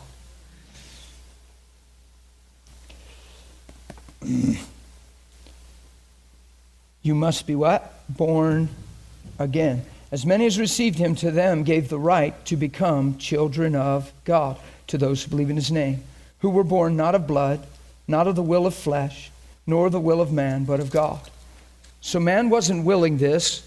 God's ordained it that we'd be in Him from the foundation of the world, that we'd be found in Him, that His goodness would be revealed, that His grace would be revealed in the fullness of time. Ephesians 1 is a powerful chapter. You ought to camp there a lot. I've probably read Ephesians 1 three or four hundred times in meditation, in private, with God, with just a very wide open heart, just being loved by God through Ephesians 1. For years, Ephesians 1, probably for a solid year, I prayed and meditated and, and, and kicked off my prayer times with Ephesians 1. Probably for a year. Oh, it's so powerful. yeah. Another one was Romans uh, 5, down to about verse 10. I would just meditate and read that. And oh, what a section of Scripture. There's a bunch of them, but those I camped in for a long time. Okay, watch this but of the will of God. So we didn't sign a petition and airmail it to heaven and say, God, look, we're really humble down here. We're broken. We're, we're, we're, we really, we need truth. Would you send truth? No, God sent truth. And when truth came, they went, huh? So who initiated this whole thing? God. He's so loved. And the Word became what? flesh and dwelt among us, and we beheld his glory. So he became flesh. He had a body, but he didn't live by the flesh. He lived by the Spirit, but he had a flesh body, right? Which means we can have a flesh body and don't have to live by it. We can live by the Spirit. He said, Follow me. Paul said, If we live by the flesh, we'll die. But if we live by the Spirit, life and peace. The devil's biggest trap is to get people to stay flesh conscious and live by limitation in the flesh and fail to receive the grace and righteousness of God. And wreck your identity so you can never move in the authority, the freedom, the peace, and the finished work of Christ. God forbid. And the Word became flesh and dwelt among us, and we beheld His glory, the glory as of the only begotten of the Father. He happens to be the firstborn among many. Romans 8 says that you and I are predestined, predestined to be conformed to the image of His Son. So, what was my destiny from before time? To look like Jesus. Come on, this is so simple and clear. And those he predestined, he called. Those who called, he justified, just as if you've never sinned. Don't be afraid of that teaching. You want to live as if sin never was. That doesn't make you disregard your own life. That doesn't make you live cheap. That actually puts integrity in your heart and causes you to live more sober than ever before. Because I'm reckoning myself dead to sin. I don't see myself for sin, I see myself for Him. You get this?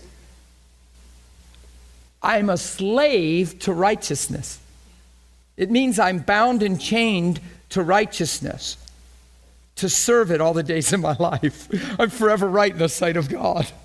A million years from now, I'll be worshiping the Lamb that was slain and praising Him for His holy blood that has me in and not out. and it won't be redundant. Worthy is the Lamb. People say, What are we going to do in heaven? I don't know. Wonder if for a millennium or two we just sing, Worthy is the Lamb. And we're wrecked because we're in the greatest revelation of our lives. I wonder if a millennium slips by and it seems like a day. It's scriptural, isn't it? Wow. Becky, she's going with that one. She's like, oh, that one just dropped in. Come on. When we see him as he is, we'll be like him. oh,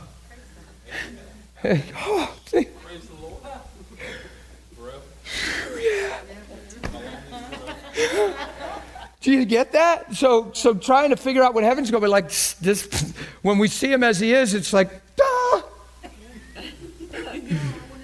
I mean, like a, like a, like a, like a, like I'm talking about in the fullness. There's a, there's a full, there's where, where corruptible is made incorruptible, immor, uh, mortality is clothed with immortality, brand new bodies, never touched by sin. Everything's, everything's in the full, completest place it can be.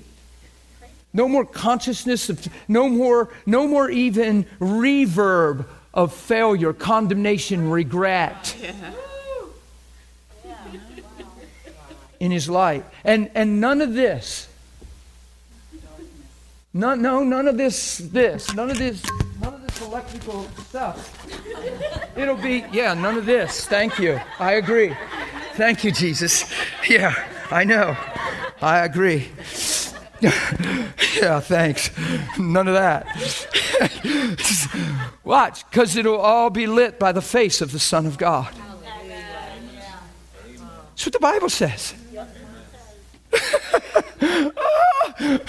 no more flashlights. Because there's nothing dark about him.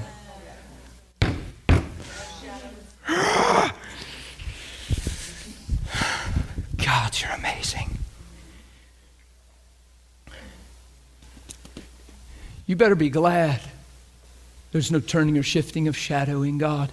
People say, well, it sure looks like he's changed over the ages if you look at the Old New Testament. No, the Old Testament is what man has brought upon himself through disobedience, sin, failing to understand, and all that stuff. God's never changed from the beginning. Did you just see that in the beginning was the Word, and the Word was with God, and the Word was God? Who is the Word? It's Jesus. And who is Jesus? The Father revealed.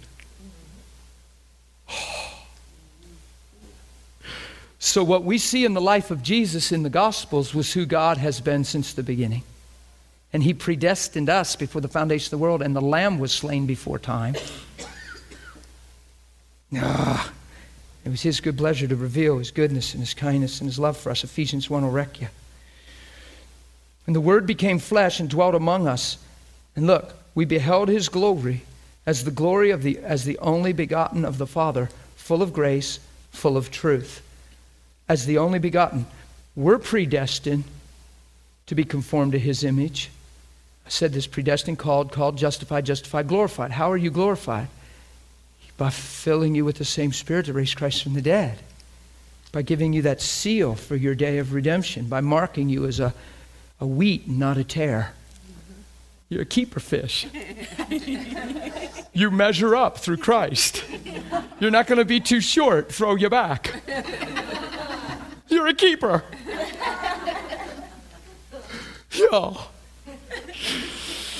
You're sealed for that day of redemption. There's life in you, there's light in you now. The kingdom's in you. Wow, you're His. I'm yours, right? You sing some of them songs over and over so you get brainwashed and actually believe them. You don't just sing because it's worship service. You believe what you're singing. and you, you sing that stuff in your car when nobody's looking. Instead of wondering if you're worthy, wondering if you still qualify, wondering. Oops. it's the glory of the only begotten of the Father, full of grace and truth. John bore witness of him and cried out, saying, This was he of whom I said, He who comes after me is preferred before me. What's he say? This was he. Remember how we looked this week or last week? Uh, John was in prison and sent two disciples to ask if he's the one. When you're sitting in prison, you start to ask questions that you already know the answer of. When your life's going through trials, the biggest temptation is to question things that are already affirmed in your heart and established. Did John know it was him? Does he say it? This is he? Isn't it amazing? From prison, he sent two disciples to ask a question that he already proclaimed was true and they knew. Adversity and hardship can try to shift your mind and get you to live again and think rational and have opinions and ask questions that you already settled before. Life has the power to do that if you're not careful.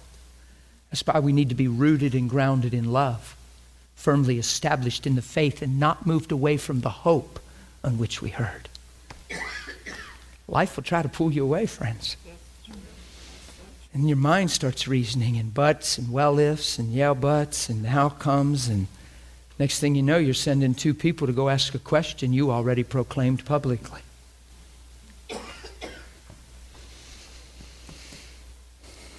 He's preferred before me. He was before me. It sounds like John's talking from a revelation here.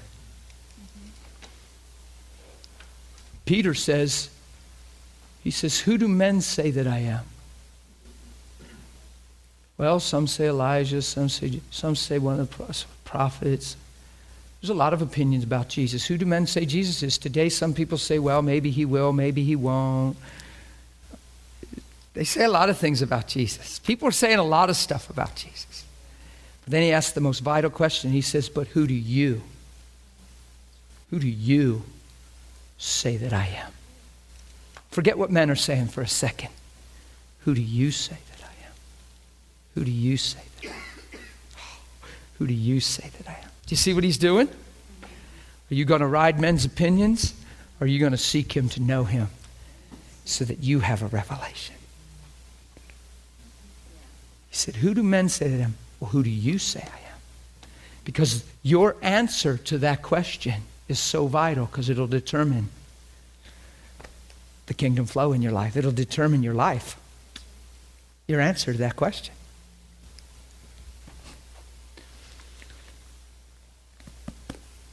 Peter said, You're the Christ, Son of the living God.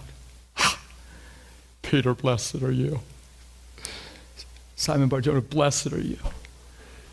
For flesh and blood hasn't revealed this to you, but my Father who is in heaven. Three verses later, he's sentimentally trying to keep Jesus from the cross. And he says, Get behind me, Satan, for you don't have in mind the things of God, but the things of man. See how man can think for himself and still have a revelation of something and still shift gears and think for himself? And Jesus addressed it, didn't he, quickly? He wasn't being harsh with Peter. Get behind me, Satan. He's talking about the mindset, the concept, the place Peter was thinking from. He's literally calling demonic because it's self serving, sensually driven, right? James 3. It's not the wisdom from above. Get behind me, Satan. You're not even thinking for the kingdom, you're just thinking for yourself. You're thinking for man. Which means Peter's plea wasn't, wasn't really pure at all. He was saying that for himself. Jesus was the best thing that ever happened to him, and he sent him and he loved him, and he didn't want to see him hurt. So it sounds like a friend protecting a friend, but it had self interest in it, or Jesus wouldn't have said what he said. You got it? Isn't it amazing? Jesus knew all that, defended against that, and set his face to Jerusalem for a people that were going to turn him over, and he saw that we're actually going to crucify him, but yet knows who we can be in him and who we are in him from the foundation of the world, and knows that redemption is going to come. If he would just die, we could live. Love is amazing. I sit and I meditate on this stuff. I am in love. I promise you, I'm in love with Jesus. He's, he's amazing. He's not just my Savior, He's so much more.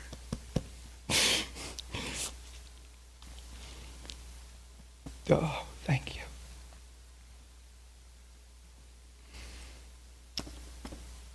And of His fullness, we have all received, and grace for grace.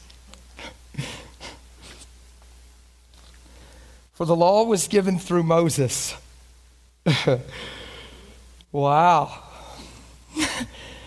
so keep your Old Testament questions, okay? Because grace and truth came through Jesus Christ. So hold on. You don't have permission to ask another Old Testament question in this school. We'll throw you out of the school and show you no mercy.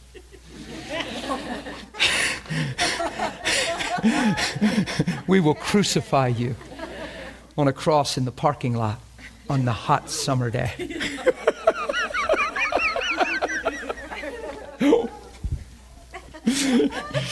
Watch this. For the law was given through Moses, but grace and truth came through Jesus Christ, the anointed one. Now, watch. No one. See? Isn't it amazing how God strategically writes the Bible? Verse 17 and 18 are so complementary and powerful. He just is building all the time. The law was given through Moses, but, that's a good yell, but, but grace and truth came through Jesus Christ. No one has seen God at any time. Why? Because Christ hasn't hadn't come.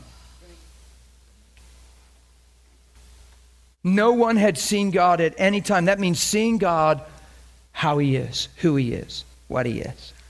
No one at any time. Well, it says Moses saw him face to face. It says Abraham ate lunch with him one day. No one has seen God at any time because the Son hadn't come yet.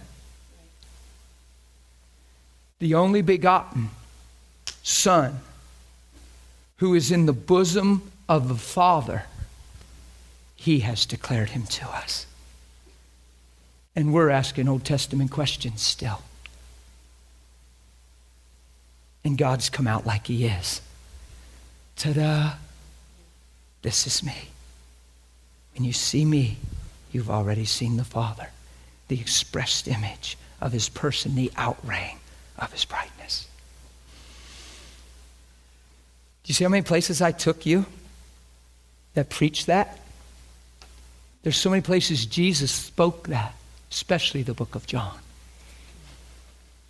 I'll show you one more thing.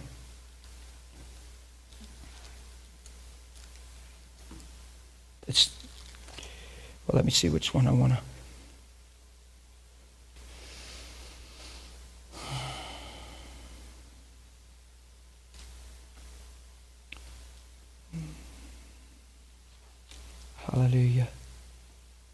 Yeah, let's just go to. I was seeing which one which one I wanted to go to because. Thank you, God. Yeah, let's, well, let's just go to Matthew 17 where this will work. And I'm not going to preach the epileptic boy, I'm going way before that. Let's just do this. There's a couple examples I, I wanted to give you, but I'm thinking one more I'll just do fine.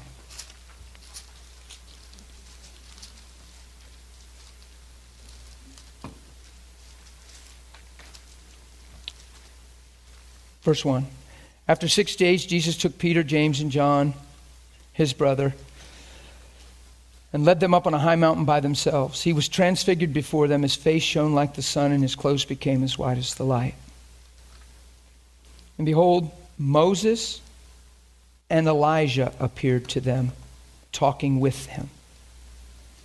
Peter answered and said to Jesus, Lord, it is good for us to be here. Bless his heart. We'd have done the same thing in his day. We can't laugh at Peter, we just laugh with him. Yeah. If you wish, let us make three tabernacles one for you, one for Moses, one for Elijah. God's not rude, but he interrupted him and cut him off. Why he was still speaking. God's not being rude. He's making a statement. Peter's sincere. Who knows Peter's sincere in his heritage culture? Build a tabernacle. Moses, Elijah, Jesus. All three. While he's still speaking, it was pretty dramatic. This bright cloud overshadowed them. it was really dramatic because these guys were like greatly afraid. Look, Peter's like, wow, it's really good we're here. So we build a tabernacle, and while he's speaking,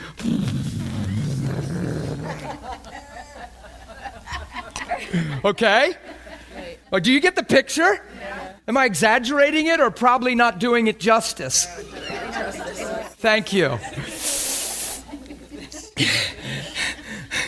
Behold, a bright cloud overshadowed them, and suddenly, wow, I wonder if what Peter was saying provoked the cloud. I'm thinking. Suddenly, a voice came out of the cloud saying, Well, you better be careful of every voice you hear, brother.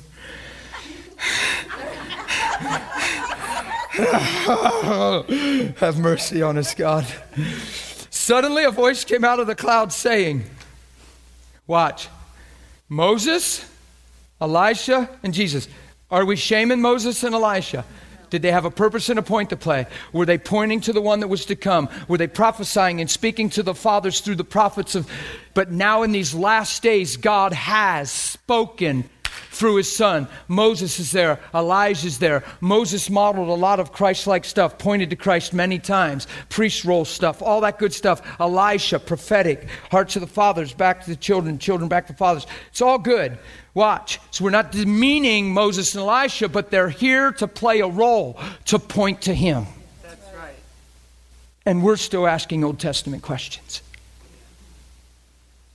Can I say this and sound a little rude? Shame on us in the sense of what are we doing? Why are we still asking that stuff? When there's so much clarity and God has gone out of his way through his son in the flesh to make this point. When I say Old Testament questions, I'm meaning comparing Old Testament writing to New Covenant reality. That's what I mean by that, right? You understand what I'm saying there? It's not wrong to have questions about the Old Testament when you're using Old Testament language to build a case against the truth of New Testament covenant. That's a bad mistake. Watch. This is my beloved Son in whom I'm pleased. Well pleased. Watch. Hear him. Moses is there, Elisha's there. The reason they're here along the way is to point to the one who was to come. Everything about the Old Testament, you're, if, you're, if you're interpreting it right, should point to the coming Son. The Old Testament should point to Jesus. The whole focal point of the Bible is Jesus. so now he's not disregarding Moses and Elijah, but Jesus is here. So it's not about three tabernacles. Hear him. They pointed to him. He's here now. Hear him. Because in these last days, I've spoken through him. He's the truth, not a truth. Whew. Man, this thing is clear. When his disciples heard it, they fell on their faces and were greatly afraid. And Jesus came. He's so awesome. He touched them and said, Come on, don't be afraid. when they lifted up their eyes, they saw no one but Jesus. Boy, we should learn from that one right there. That might be the most powerful thing said all morning. When you lift up your eyes, make sure you see nothing but Jesus. Looking unto Jesus, the and the who for the joy set despised the shame, the pain, the consternation, the trials, the whatever is involved. Right? For the joy set before him. Who are we to look to? If we draw back, there's no pleasure in his soul if we draw back because he can't fulfill destiny through us. But we aren't those who draw back, Hebrews 10, but move forward believing in the face of loss, in the face of life, trials, circumstances, stuff. We don't draw back. We move on believing, watch, to the saving of our soul. When you draw back, you keep yourself in derision. When you draw back, you'll never be established. When you draw back, you'll never come to the knowledge of truth. You'll never grow up like this. Because you're established. That's why I said if you're going through sickness, make sure you're praying for the sick. It's your statement that you believe God's a healer. That doesn't make you a hypocrite that makes you a believer. A hypocrite's a play actor. We believe through the things we don't understand, the things we can't explain. We believe because He's Lord, because He sent the truth to us through Jesus. We believe to the saving of the soul. What it means is our minds will come into alignment and be renewed in the spirit of our mind, and we'll get back to the place where our eye is so single, and when we look up with our eyes, all we see is Jesus. You following? Okay. Did you see that? When they lifted up their eyes, they saw no one but you know what we do? We lift up our eyes, think with our mind, and miss Jesus or contest Jesus or counterproductively. You following? Mm-hmm. Okay, I got to do this last part here because we're talking about seeing Jesus. Hebrews chapter 2. We hit one, but we'll go to two. If one's good, I'm sure two's got something good in there.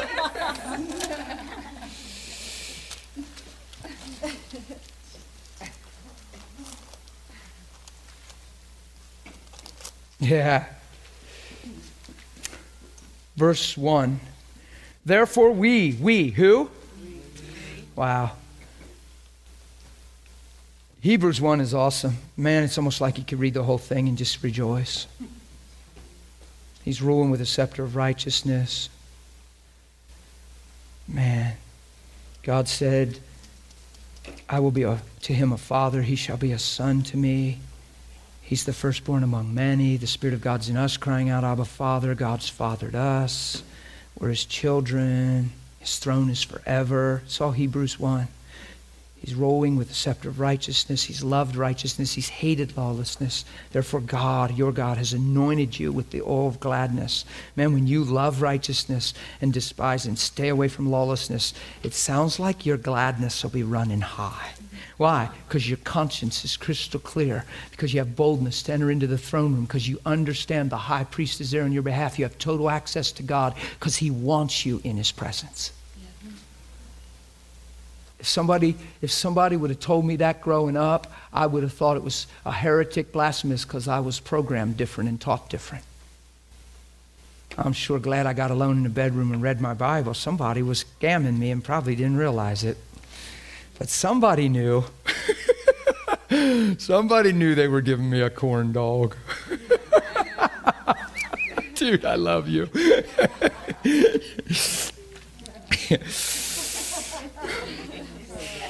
wow. And then there's ministering angels, they're sent to minister to us, right? All this good stuff. Therefore, because all this is true, you see why I just did a summary of chapter 1? Why did I do that? Because verse 1 is a therefore. So we got to know what it's there for. Therefore, because this is so true, this is so powerful, we, why we? What do we have to do with this? Because we're one with Him, because He never lost sight of us. We were predestined to be in him before time ever was.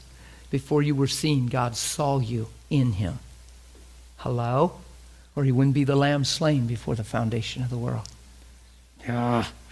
Predestined to be adopted as sons and daughters. Snatched out of darkness into the light. Therefore, we, we must give what? The more earnest heed to the things we've heard, least life take advantage of us, our mindsets, human reasoning, rationale, sometimes the encouragement of human wisdom from a best friend, maybe. I'm just being real. A well intended, like a Peter. No, this shall never happen to you. Well, you shouldn't have to go through that. Well, they need to knock it off. Well, God doesn't expect you. Well, I can't believe they're doing that to you. Well, they need, oh my God, I can't imagine how that must hurt you.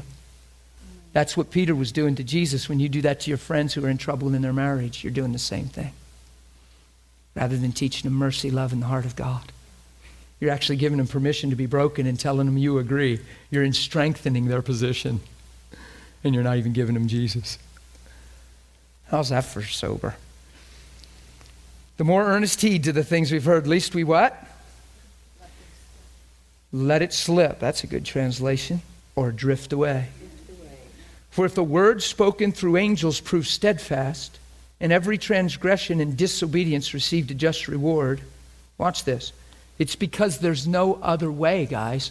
There's no other answer for salvation. There's no other truth. There's no other way. He's not being mean right now. He's being real. He says if we go on sinning willfully after the knowledge of truth and think there's some other way, it's the blood, it's, it's the finished work of Christ. If we remain, just stay in the same after the good news comes, there's no other answer for us. Watch this. Yeah, that's what it says. How shall we escape if we what?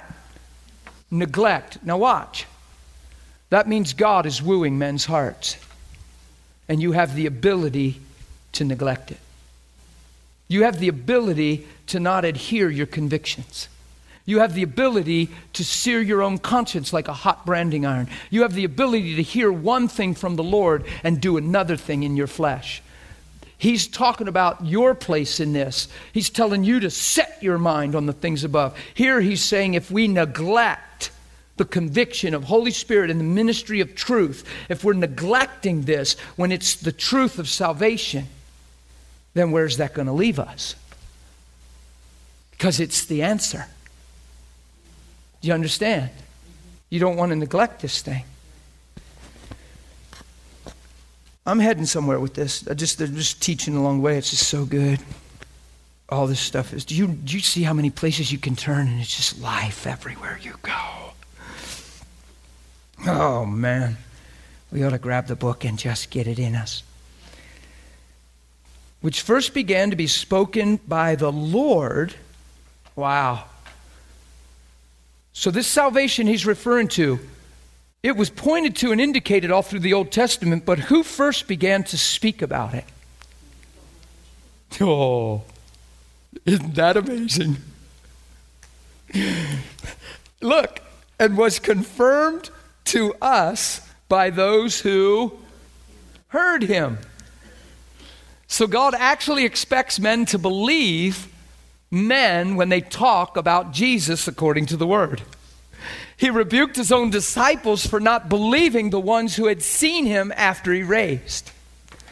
Because we struggle in the areas of healing and suffered so much loss, when somebody shares a healing testimony, the church says, Well, how do I know that really happened? Well, how do I know they ain't making that up?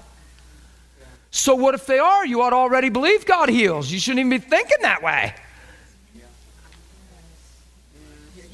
Why are you having a heart? when you fail to believe the testimony of healing and the Lord and what He's doing? Because the testimony of Jesus is the spirit of prophecy. The, the, the, revelation of Christ and his finished work is the prophetic utterance of God over the earth. It's the foretelling of God.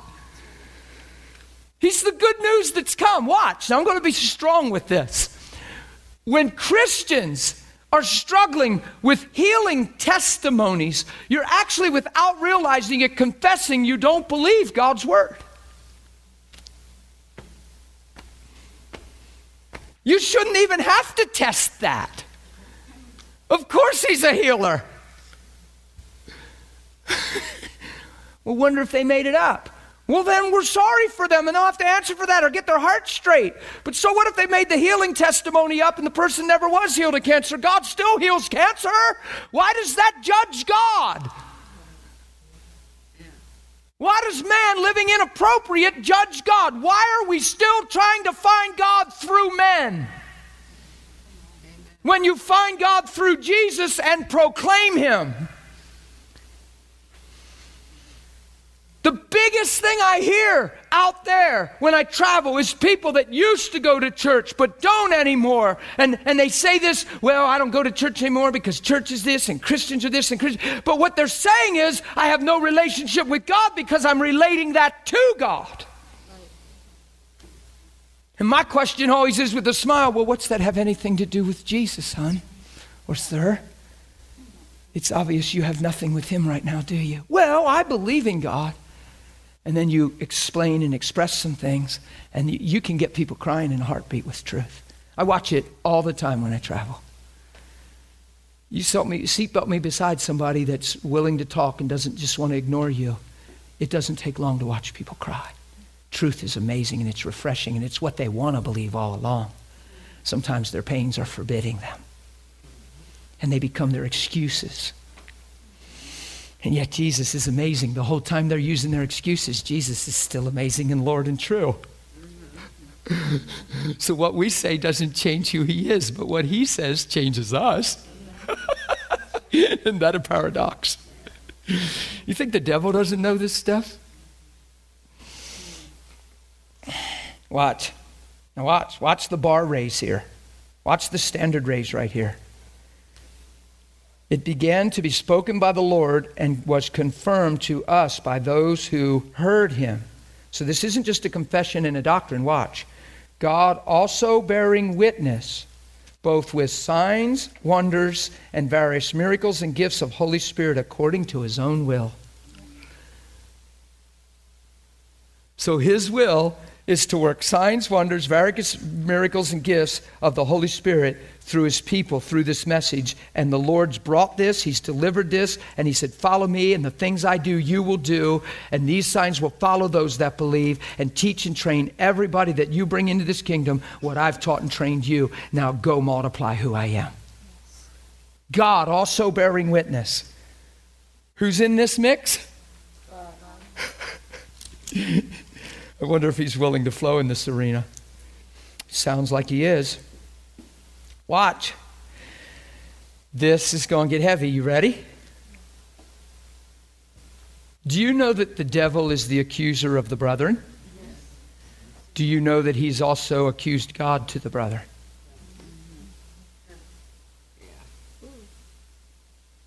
Why did God let this happen? Well, what is God doing? Well, why is God?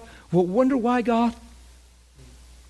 Your whole life you heard that and thought that and didn't even understand it, but began to say it just because that's what everybody said. And it's always about God our whole life.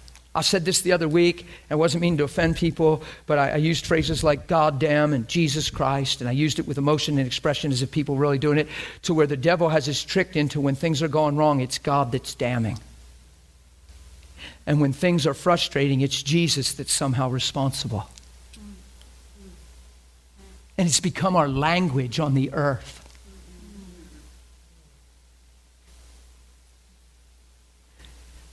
You're hammering Oh, God damn it. Yeah. What you're saying is, God is such a damner. Dude, why do you damn me?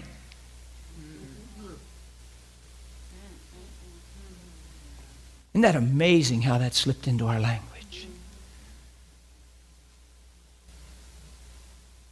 Hello? You feel how sober it is in the room right now? Watch this. Whew. Man, I'm getting emotional again. Please help me, God. I am a roller coaster. you have no idea. I can laugh in a moment and cry in a moment. It's like, it's not my fault either. And it's not that I'm sad. I, I don't, I'm not like depressed or bummed. It's just this thing is so real.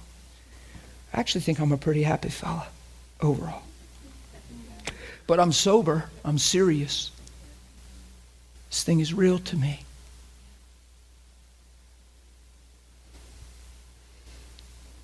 Watch this. He has not put the world to come to which we speak in subjection to angels. Now, when he made that comment, he's talking about Hebrews 1 10, 11, 12. But watch this. Now he's going to quote Psalms 8, which is amazing. But one testified, because he's talking about us, guys. But one testified in a certain place, saying, Boy, you ought to have this question answered by now. Ought we not? What is man? People still say, I don't know why God would love me like that. It's because you're defining yourself through the life you've lived and not what He's created you for. If God didn't have a greater perspective and view of your potential in your life, how could He die for sinners? He could die for them, but they're left sinners. He has a greater vision depth for you than what you've known, for me than what I've known. Right? What is man? Who are we that you're mindful of us? We're the Son of Man that you would care for us. You've made him a little lower than the angels. And I know, I know you know this. Psalms 8 uses the word Elohim. You've made him a little lower than Elohim. Isn't that amazing? We were never created to be God, but were definitely adopted in his sons and created to be sons. Predestined to be conformed to the image of his son, the firstborn among many. God's never lost sight of me in the midst of the chaos. And when darkness covered the earth of my life, Holy Spirit hovered over me and he said, Let there be light.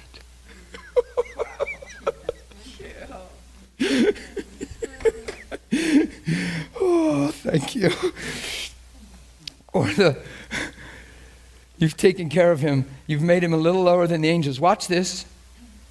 You have crowned him with glory and honor. Is that how he created man? Well, it sounds like he's talking about man. Man doesn't seem crowned with glory and honor.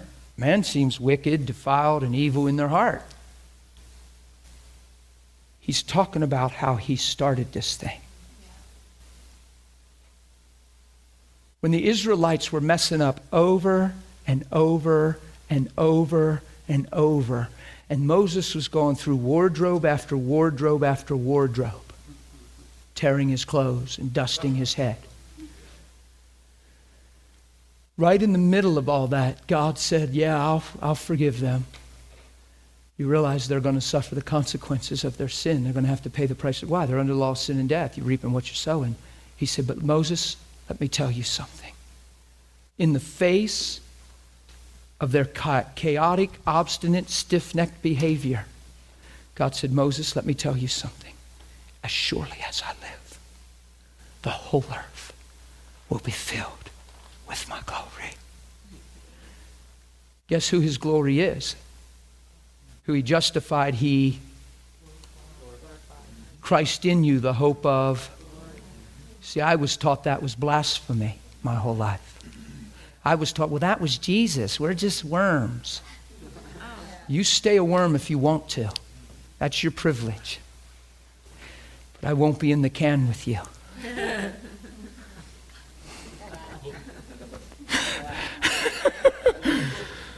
Or on the hook. That's right, because worms go on hooks.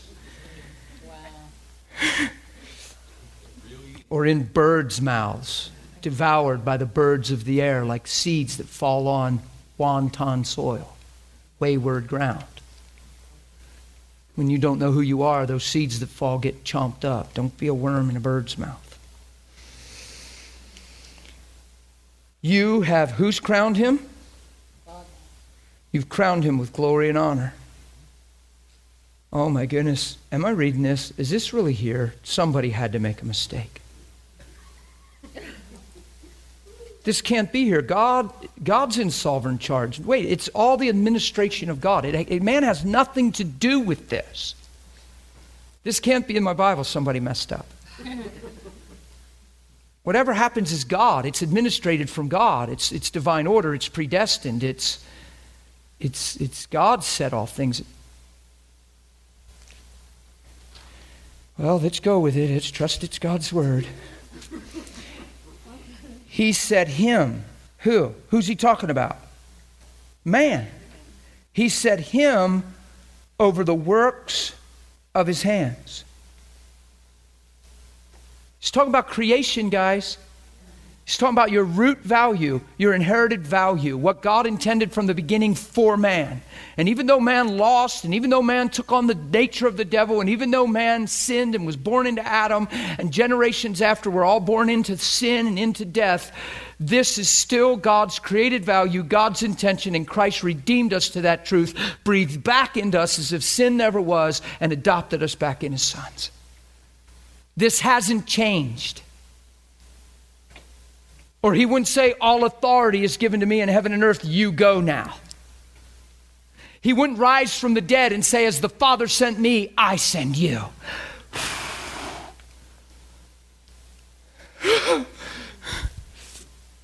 Come on, how clear is this? You said him, who? Man. Man over the works of his hands. Watch. You have put all things in that's the same as when he said to Adam, Subdue the earth. What are we? Subdued by the earth. And when we are, we say it's God's order.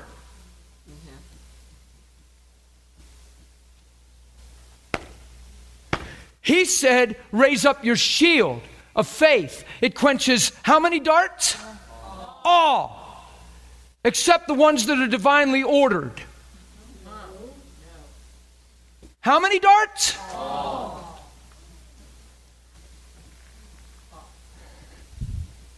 Why would you have a sword if you weren't supposed to wield it and fight? It's not whatever will be, will be. He said, Subdue the earth, church. And we're being subdued and making theology up to substantiate it at the cost of the kingdom that's inside of our spirit. And it has to stop. And somebody needs to raise the banner, rise up, and be vigilant, militant, know their God, and do exploits. We can do this. Grace is telling us we can.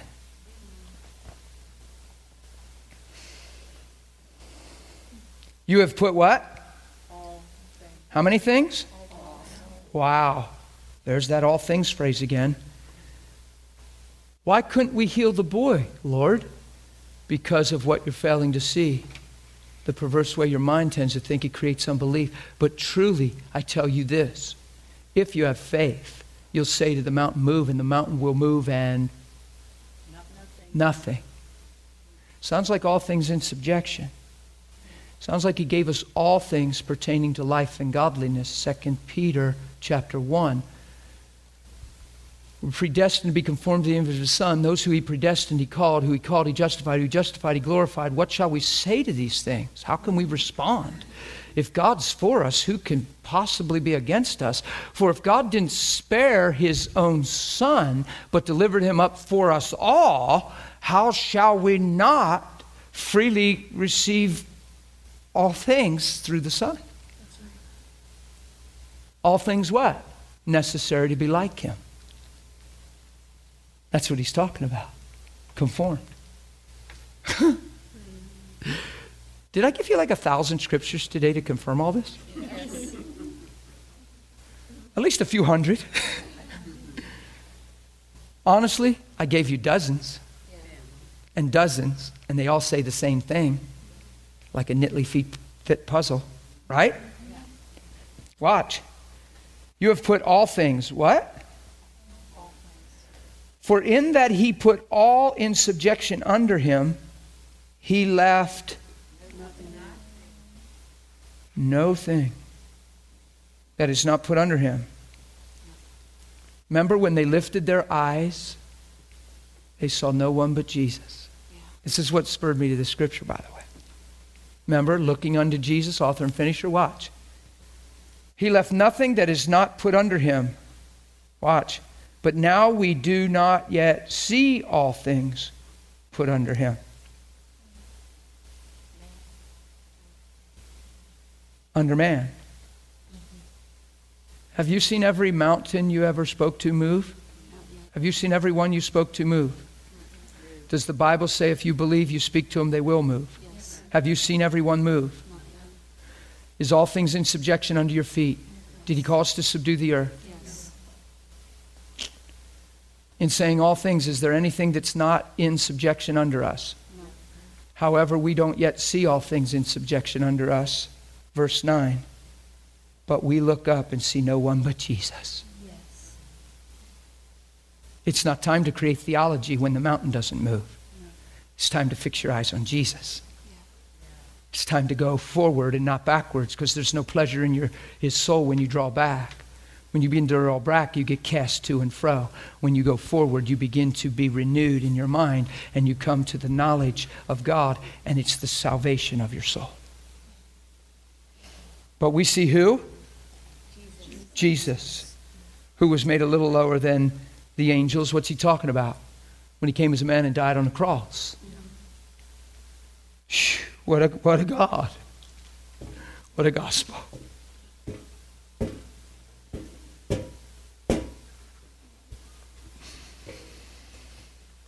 for the suffering of death, crowned with glory and honor, that he, he, by the grace of God, might taste death for everyone. You know why? You were never made to die. It was the day you eat the tree is the day you surely die. Why? Because you were never made to die.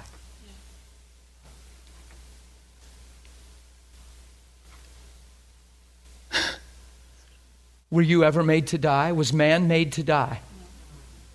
So God just couldn't have you dying if you weren't made to die. He had to open the way for life because He never changes and He's still God and His love never fails.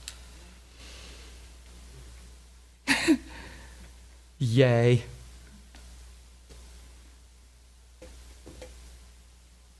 See where I get this stuff? it's everywhere you look. It's every it's good. It's everywhere you look. Isn't it? Yeah, let's finish there. It's late. It's 12, but we started at a quarter after. So the cameras aren't running longer, but we all are running longer. So I'll be gracious. I just want to read something real quick. I won't preach it. I'm just going to read.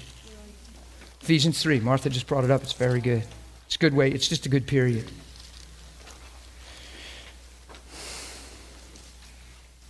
Paul said there's a grace on his life to preach to the Gentiles the unsearchable riches of Christ in verse 8. Remember, looking unto Jesus? When they looked up, all they saw was Jesus, right? We don't see all things in subjection, but we see Jesus. Seeing must be a big deal. Verse 9 Why did he have this grace to preach the unsearchable riches of Christ? To make all see what is the communion, the fellowship of this mystery, which from the beginning of the ages has been hidden in God. So it was always there, it was hidden in God, who created all things through Jesus. He says here earlier, it, it has been revealed. The cat's out of the bag, guys. He made known the mystery.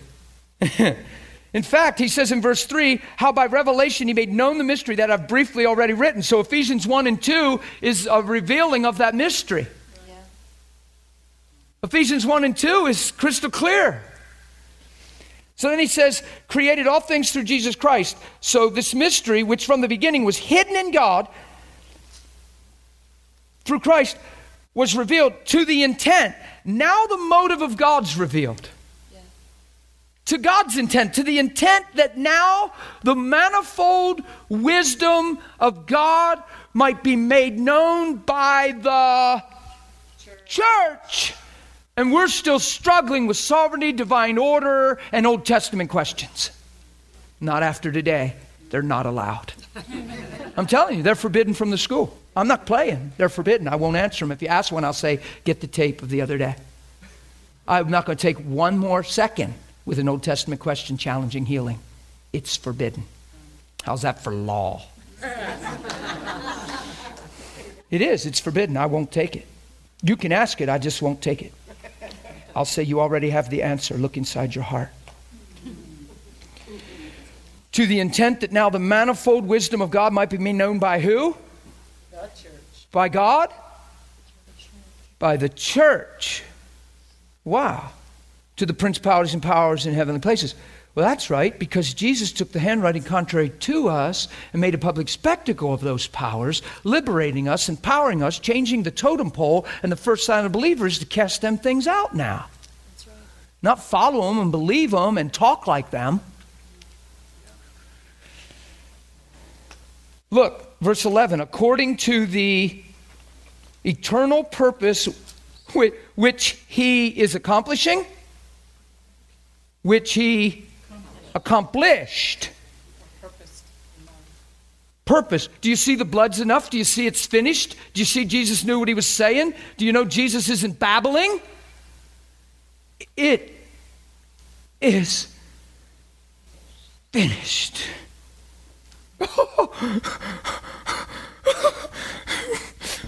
You see it? What's finished? The intent of God, the eternal purpose. The, tur- the curtain in that moment, the, the temple, not from bottom to top. Man didn't tear it from top to bottom. God took it and went, This day is over. It is now a new and living way, a new covenant in the blood of the Son of God. How can there be a New Testament unless there's a death to the tester? The time is here. Now is the day. Now is the time for salvation. Man, let's just believe this and be transformed. In whom we have boldness. We ought to have boldness if we believe. If we don't, it's because we're not believing. We're still entertaining thoughts and feelings and emotions and people's opinions. God says we have boldness, have boldness. I don't care how you feel. God says have boldness. Amen. So have it. Have it already. Seeing, seeing you have a high priest who's passed through the heavens, Jesus, the Son of God. Have boldness to enter in and receive from him mercy and grace. Well, I don't feel bold, brother. Have it! yeah. Well, maybe I need ministry. No, believe. I think I need delivered. You have been delivered from the power of darkness, translated into the kingdom of the Son of His love. Believe! Believe! Forgive my emotion. I can't help it. Boldness and access with confidence through faith in Him. Watch. Therefore, I ask you, don't lose heart because I'm going through hell, it seems, on the earth. Isn't that amazing? That came right out of his mouth like that. Not like he didn't, he said tribulations, but my paraphrase says hell on the earth. Tribulation. In the world, you'll have tribulation, but in me, you have peace. Be of good cheer. I've overcome the world. Well, if you've overcome the world, why do I have tribulation? If you overcome the world, why do I have tribulation? Where's my peace? Come on. I got trouble. He already told you you will in the world. But in me, you have peace because He's changed your perspective. He overcame the world because truth came and rocked your world and changed the way you think and see. And now adversity isn't your trouble because you're here to manifest Him in the face of it. Watch. I ask you don't lose heart at my tribulations. For you, it's your glory because you see this is where the rubber meets the road, and you can see through my tribulation that I don't love my own life unto death. I'm living for the glory of God. Godliness with the contentment is great gain, and whatever situation I'm in, I've learned to be content in the sense that nothing's changed in who I am and why. Come on, I'm preaching straight and strong to you right now. Watch, and for this reason, I bow my knees to the Father of, of, of, of, of our Lord Jesus Christ from whom the whole family in heaven and earth. Oh, better believe I'm a son. Is named. Watch, that he would grant to you, according to the riches of his glory, to be strengthened with might through the inner man. And then he prays that we walk in a revelation of love. Why? Because that's the manifold wisdom of God that fallen flesh, that fallen humanity could be lifted up out of darkness and translated into the kingdom of the Son of His love and manifest the very nature that they fell from and be redeemed back to the truth they were created in and shine the light of His glory as if man never fell. That's the power of the cross, church. And to know the love of Christ is to be filled with all the fullness of God. Are we exalting men? Now to Him Hmm. To him who is able to do exceedingly abundantly above all we ask or think. Oops, he has to slip this in here. Wow. According to the power that works in us. Are we exalting men? To him be glory. Who did this? Who's responsible? To him be glory. In where? Do you see how one he makes us with him?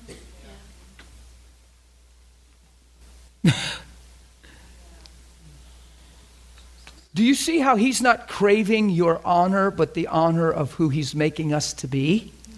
He's not craving your giving him glory. He's, he's saying, by the power that works in us, to him be the glory in the church. We're the ones bringing him glory by Christ Jesus to all generations. It's the Christ in us. Ephesians 1 reads like this at the end, and I know I'm, I'm, I'm, I'm almost made up for the time we started late. That's my justification. i I'm sorry. Paul hears they're Christians. He doesn't stop praying that their eyes be enlightened, that they understand the hope of his calling, the riches of his glory, or the glory of his inheritance in the saints. What is the exceeding greatness of his power toward who? Believers, according us who believe, according to the working of his might. See, because when you believe Old Testament questions as your answers, then you've just subverted belief, and he's not talking about you now, even though it's your potential. Wow, that was a tight one. According to the work of his mighty power, which he worked in Christ when he raised him from the dead, this thing should be settled in our hearts, and seated him at his right hand in heavenly places, far above. It's no contest, far above all principality, power, might, and dominion, and every name that'll ever be named. Come on, it gets better. He never talks like this without pairing us together. I could show you time after time where he does this and then talks about us right on the heels of it. Every name, every knee shall bow to his name. Heaven, earth, under the earth will bow at his name. You, therefore, all authority in heaven and earth is given to me. Go, therefore. It's over and over. The exaltation of who he is and the relationship of us in him. That's the pleasure of God. Sounds like he doesn't even want to see himself apart from us in him. I would have been I would have been told growing up in churches I went to that I was a heretic. Some might say it now. We'll see someday. and he put all things under his feet. How many things? Uh oh. Uh oh. And gave him to be head over all those things to the church, which is his body the fullness of Him who fills all in all. I've had enough for one day. I am truly born again. I'm empowered, and I actually believe even a little more than when I came. Because we grow from glory to glory, we grow from faith to faith. Okay, stand to your feet, guys. I feel in my heart, just because this is such a passionate topic, I feel like this was the best day of the school to me. To me, I'm not saying for you, to me. I did, I buried that thing. Everything was nails in the coffin. I put so many nails in, there is no way that that thing can raise from the dead. It's done. It's dead in me, and it needs to be dead in you. Will you commit that it's dead in you? It's not wrong to ask questions about the Old Testament, but you don't use the Old Testament to confront the new that's come.